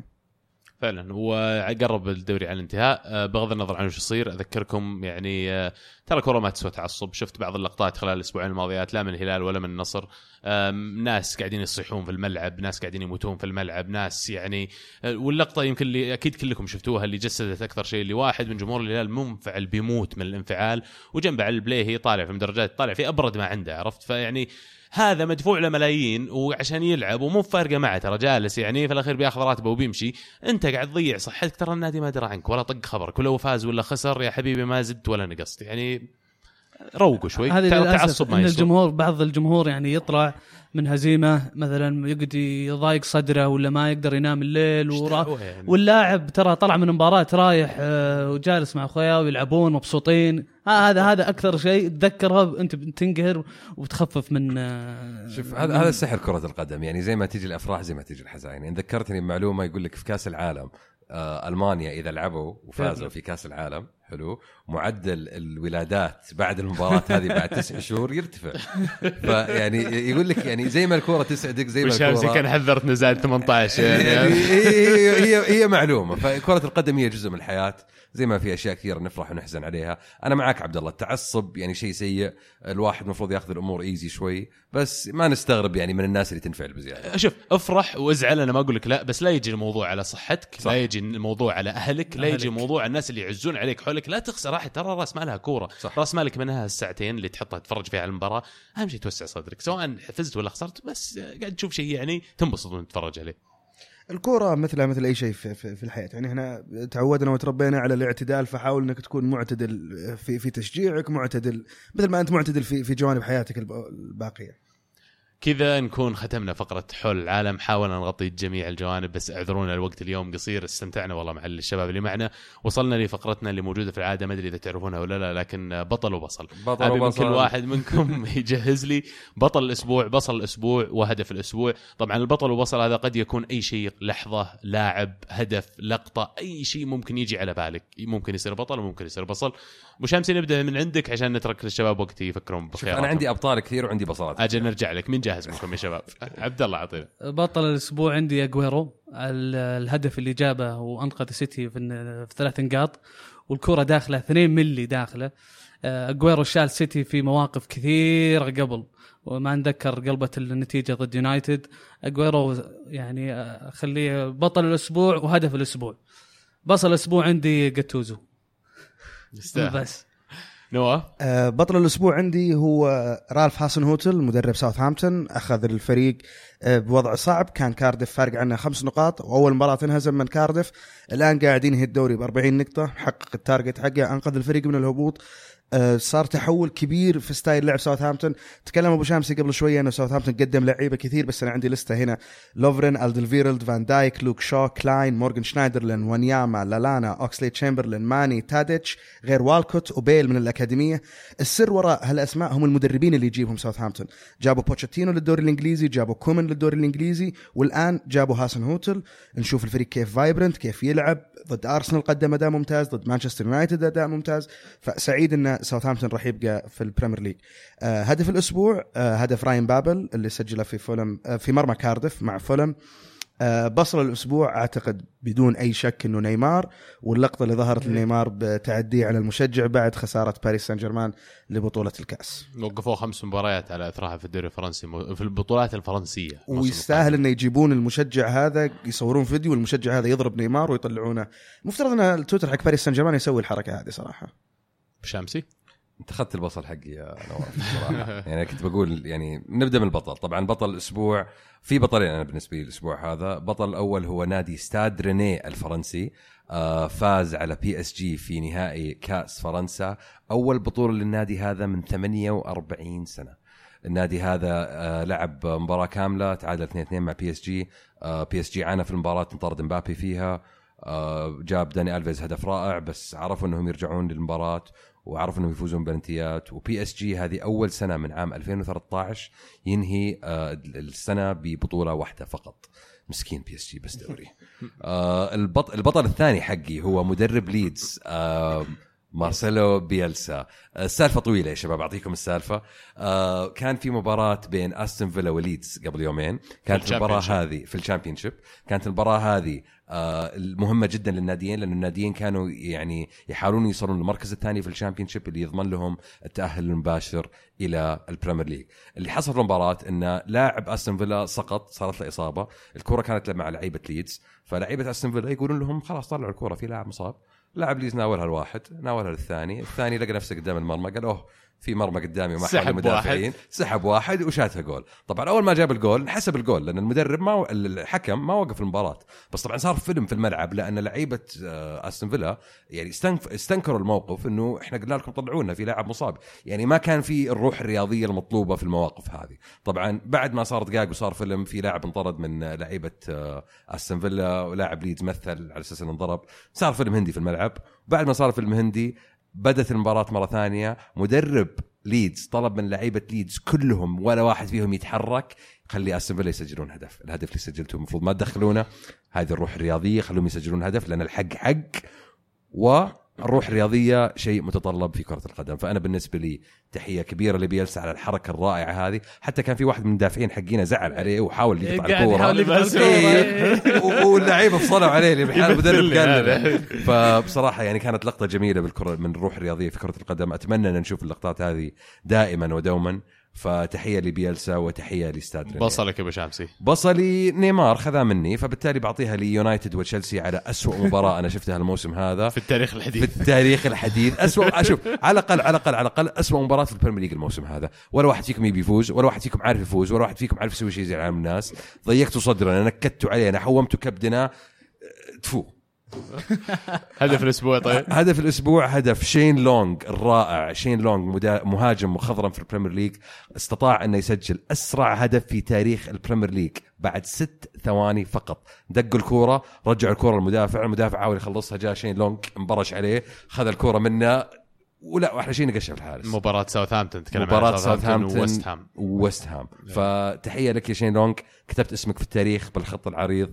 تحية لإستاد رينيه. تفو يونايتد تشيلسي. والله ابو شمس يعني صراحة يعني ديباجتك عريضة كانت. آه، بالنسبة لي أنا بطل الأسبوع الأسبوع هذا أول شيء الأندية اللي محققة دورياتها وحسمتها برشلونة ويوفي تحديدا ميسي لنزوله في الشوط الثاني وحسمه للقب بالطريقة اللي حسمها فيه. بالإضافة إلى المباراة اللي حكيت عنها تو ويست هام وساوثهامبتون مباراة رائعة نزال ما بين مدربين كني قاعد أتفرج على مباراة شطرنج على كثر ما تغيرت التكتيك والخطة خلال المباراة للفريقين. فكل ما مدرب غير غير المدرب المقابل وتقدم كل واحد يتقدم على الثاني من أجمل المباريات اللي شفتها الفترة الماضية. بصل اباخذ بطلك أبو شامسي وبعطيه بصل لأن أنا أختلف معك تماما اللي صار في ليدز ضد أستون فيلا مزبلة لأن ليدز لهم كل الحق إنهم يسجلون جول. أول شيء الإصابة ما كانت لرأس اللاعب تلعب على الصافره الحكم ما قالك توقف لعب. ومو بلأن لاعبك انبطح أنا مضطر إني أطلع الكورة. لا والله مو مشكلتي. أنا يا حبيبي أبغى أتأهل للبريمير ليج وأعطيها كمان البيلسا اللي يقول لاعبين خلوهم يسجلوا عليه جول. لا ترضخ للضغط عند الإنجليز.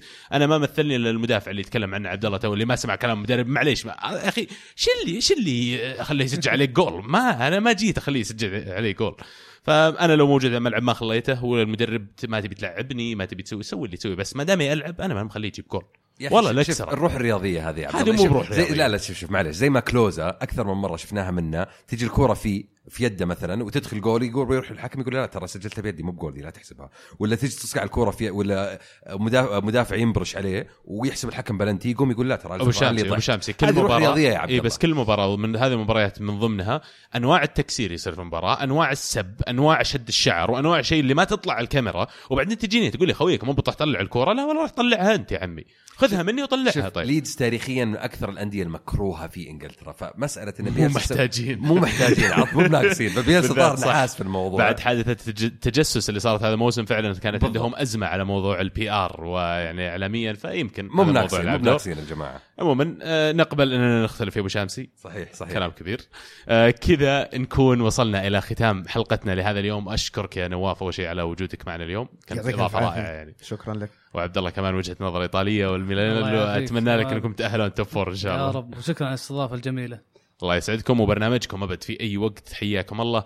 آه أنتم كمان مستمعين نذكركم تتابعونا على كل حساباتنا على التواصل الاجتماعي. عندنا تويتر SoundCloud iTunes Snapchat والآن صرنا موجودين حتى على أنغامي. تابعونا إذا مر عليكم أي آه منصة للبودكاست. ما لقيتوا عليها البودكاست حقنا كل ما تحتاجون تسوون انكم تغردون لنا وأبد إن شاء الله تلقونها في كل برامجكم المفضلة. أذكركم كمان تشاركونا عبر هاشتاج الكورة معنا عشان نذكر مشاركاتكم الأسبوع القادم. ما نستغني عنكم وشكرا لكم اللي شاركونا بقدر السماء. آه هذا المشاركات اللي قدرنا نذكرها اليوم اللي ما ذكرناها آه اعذرونا بس ما أسعفنا الوقت. آه وعدنا معاكم إن شاء الله يوم الثلاثاء الجاي. كانت الكورة معنا والحين الكورة معكم. فما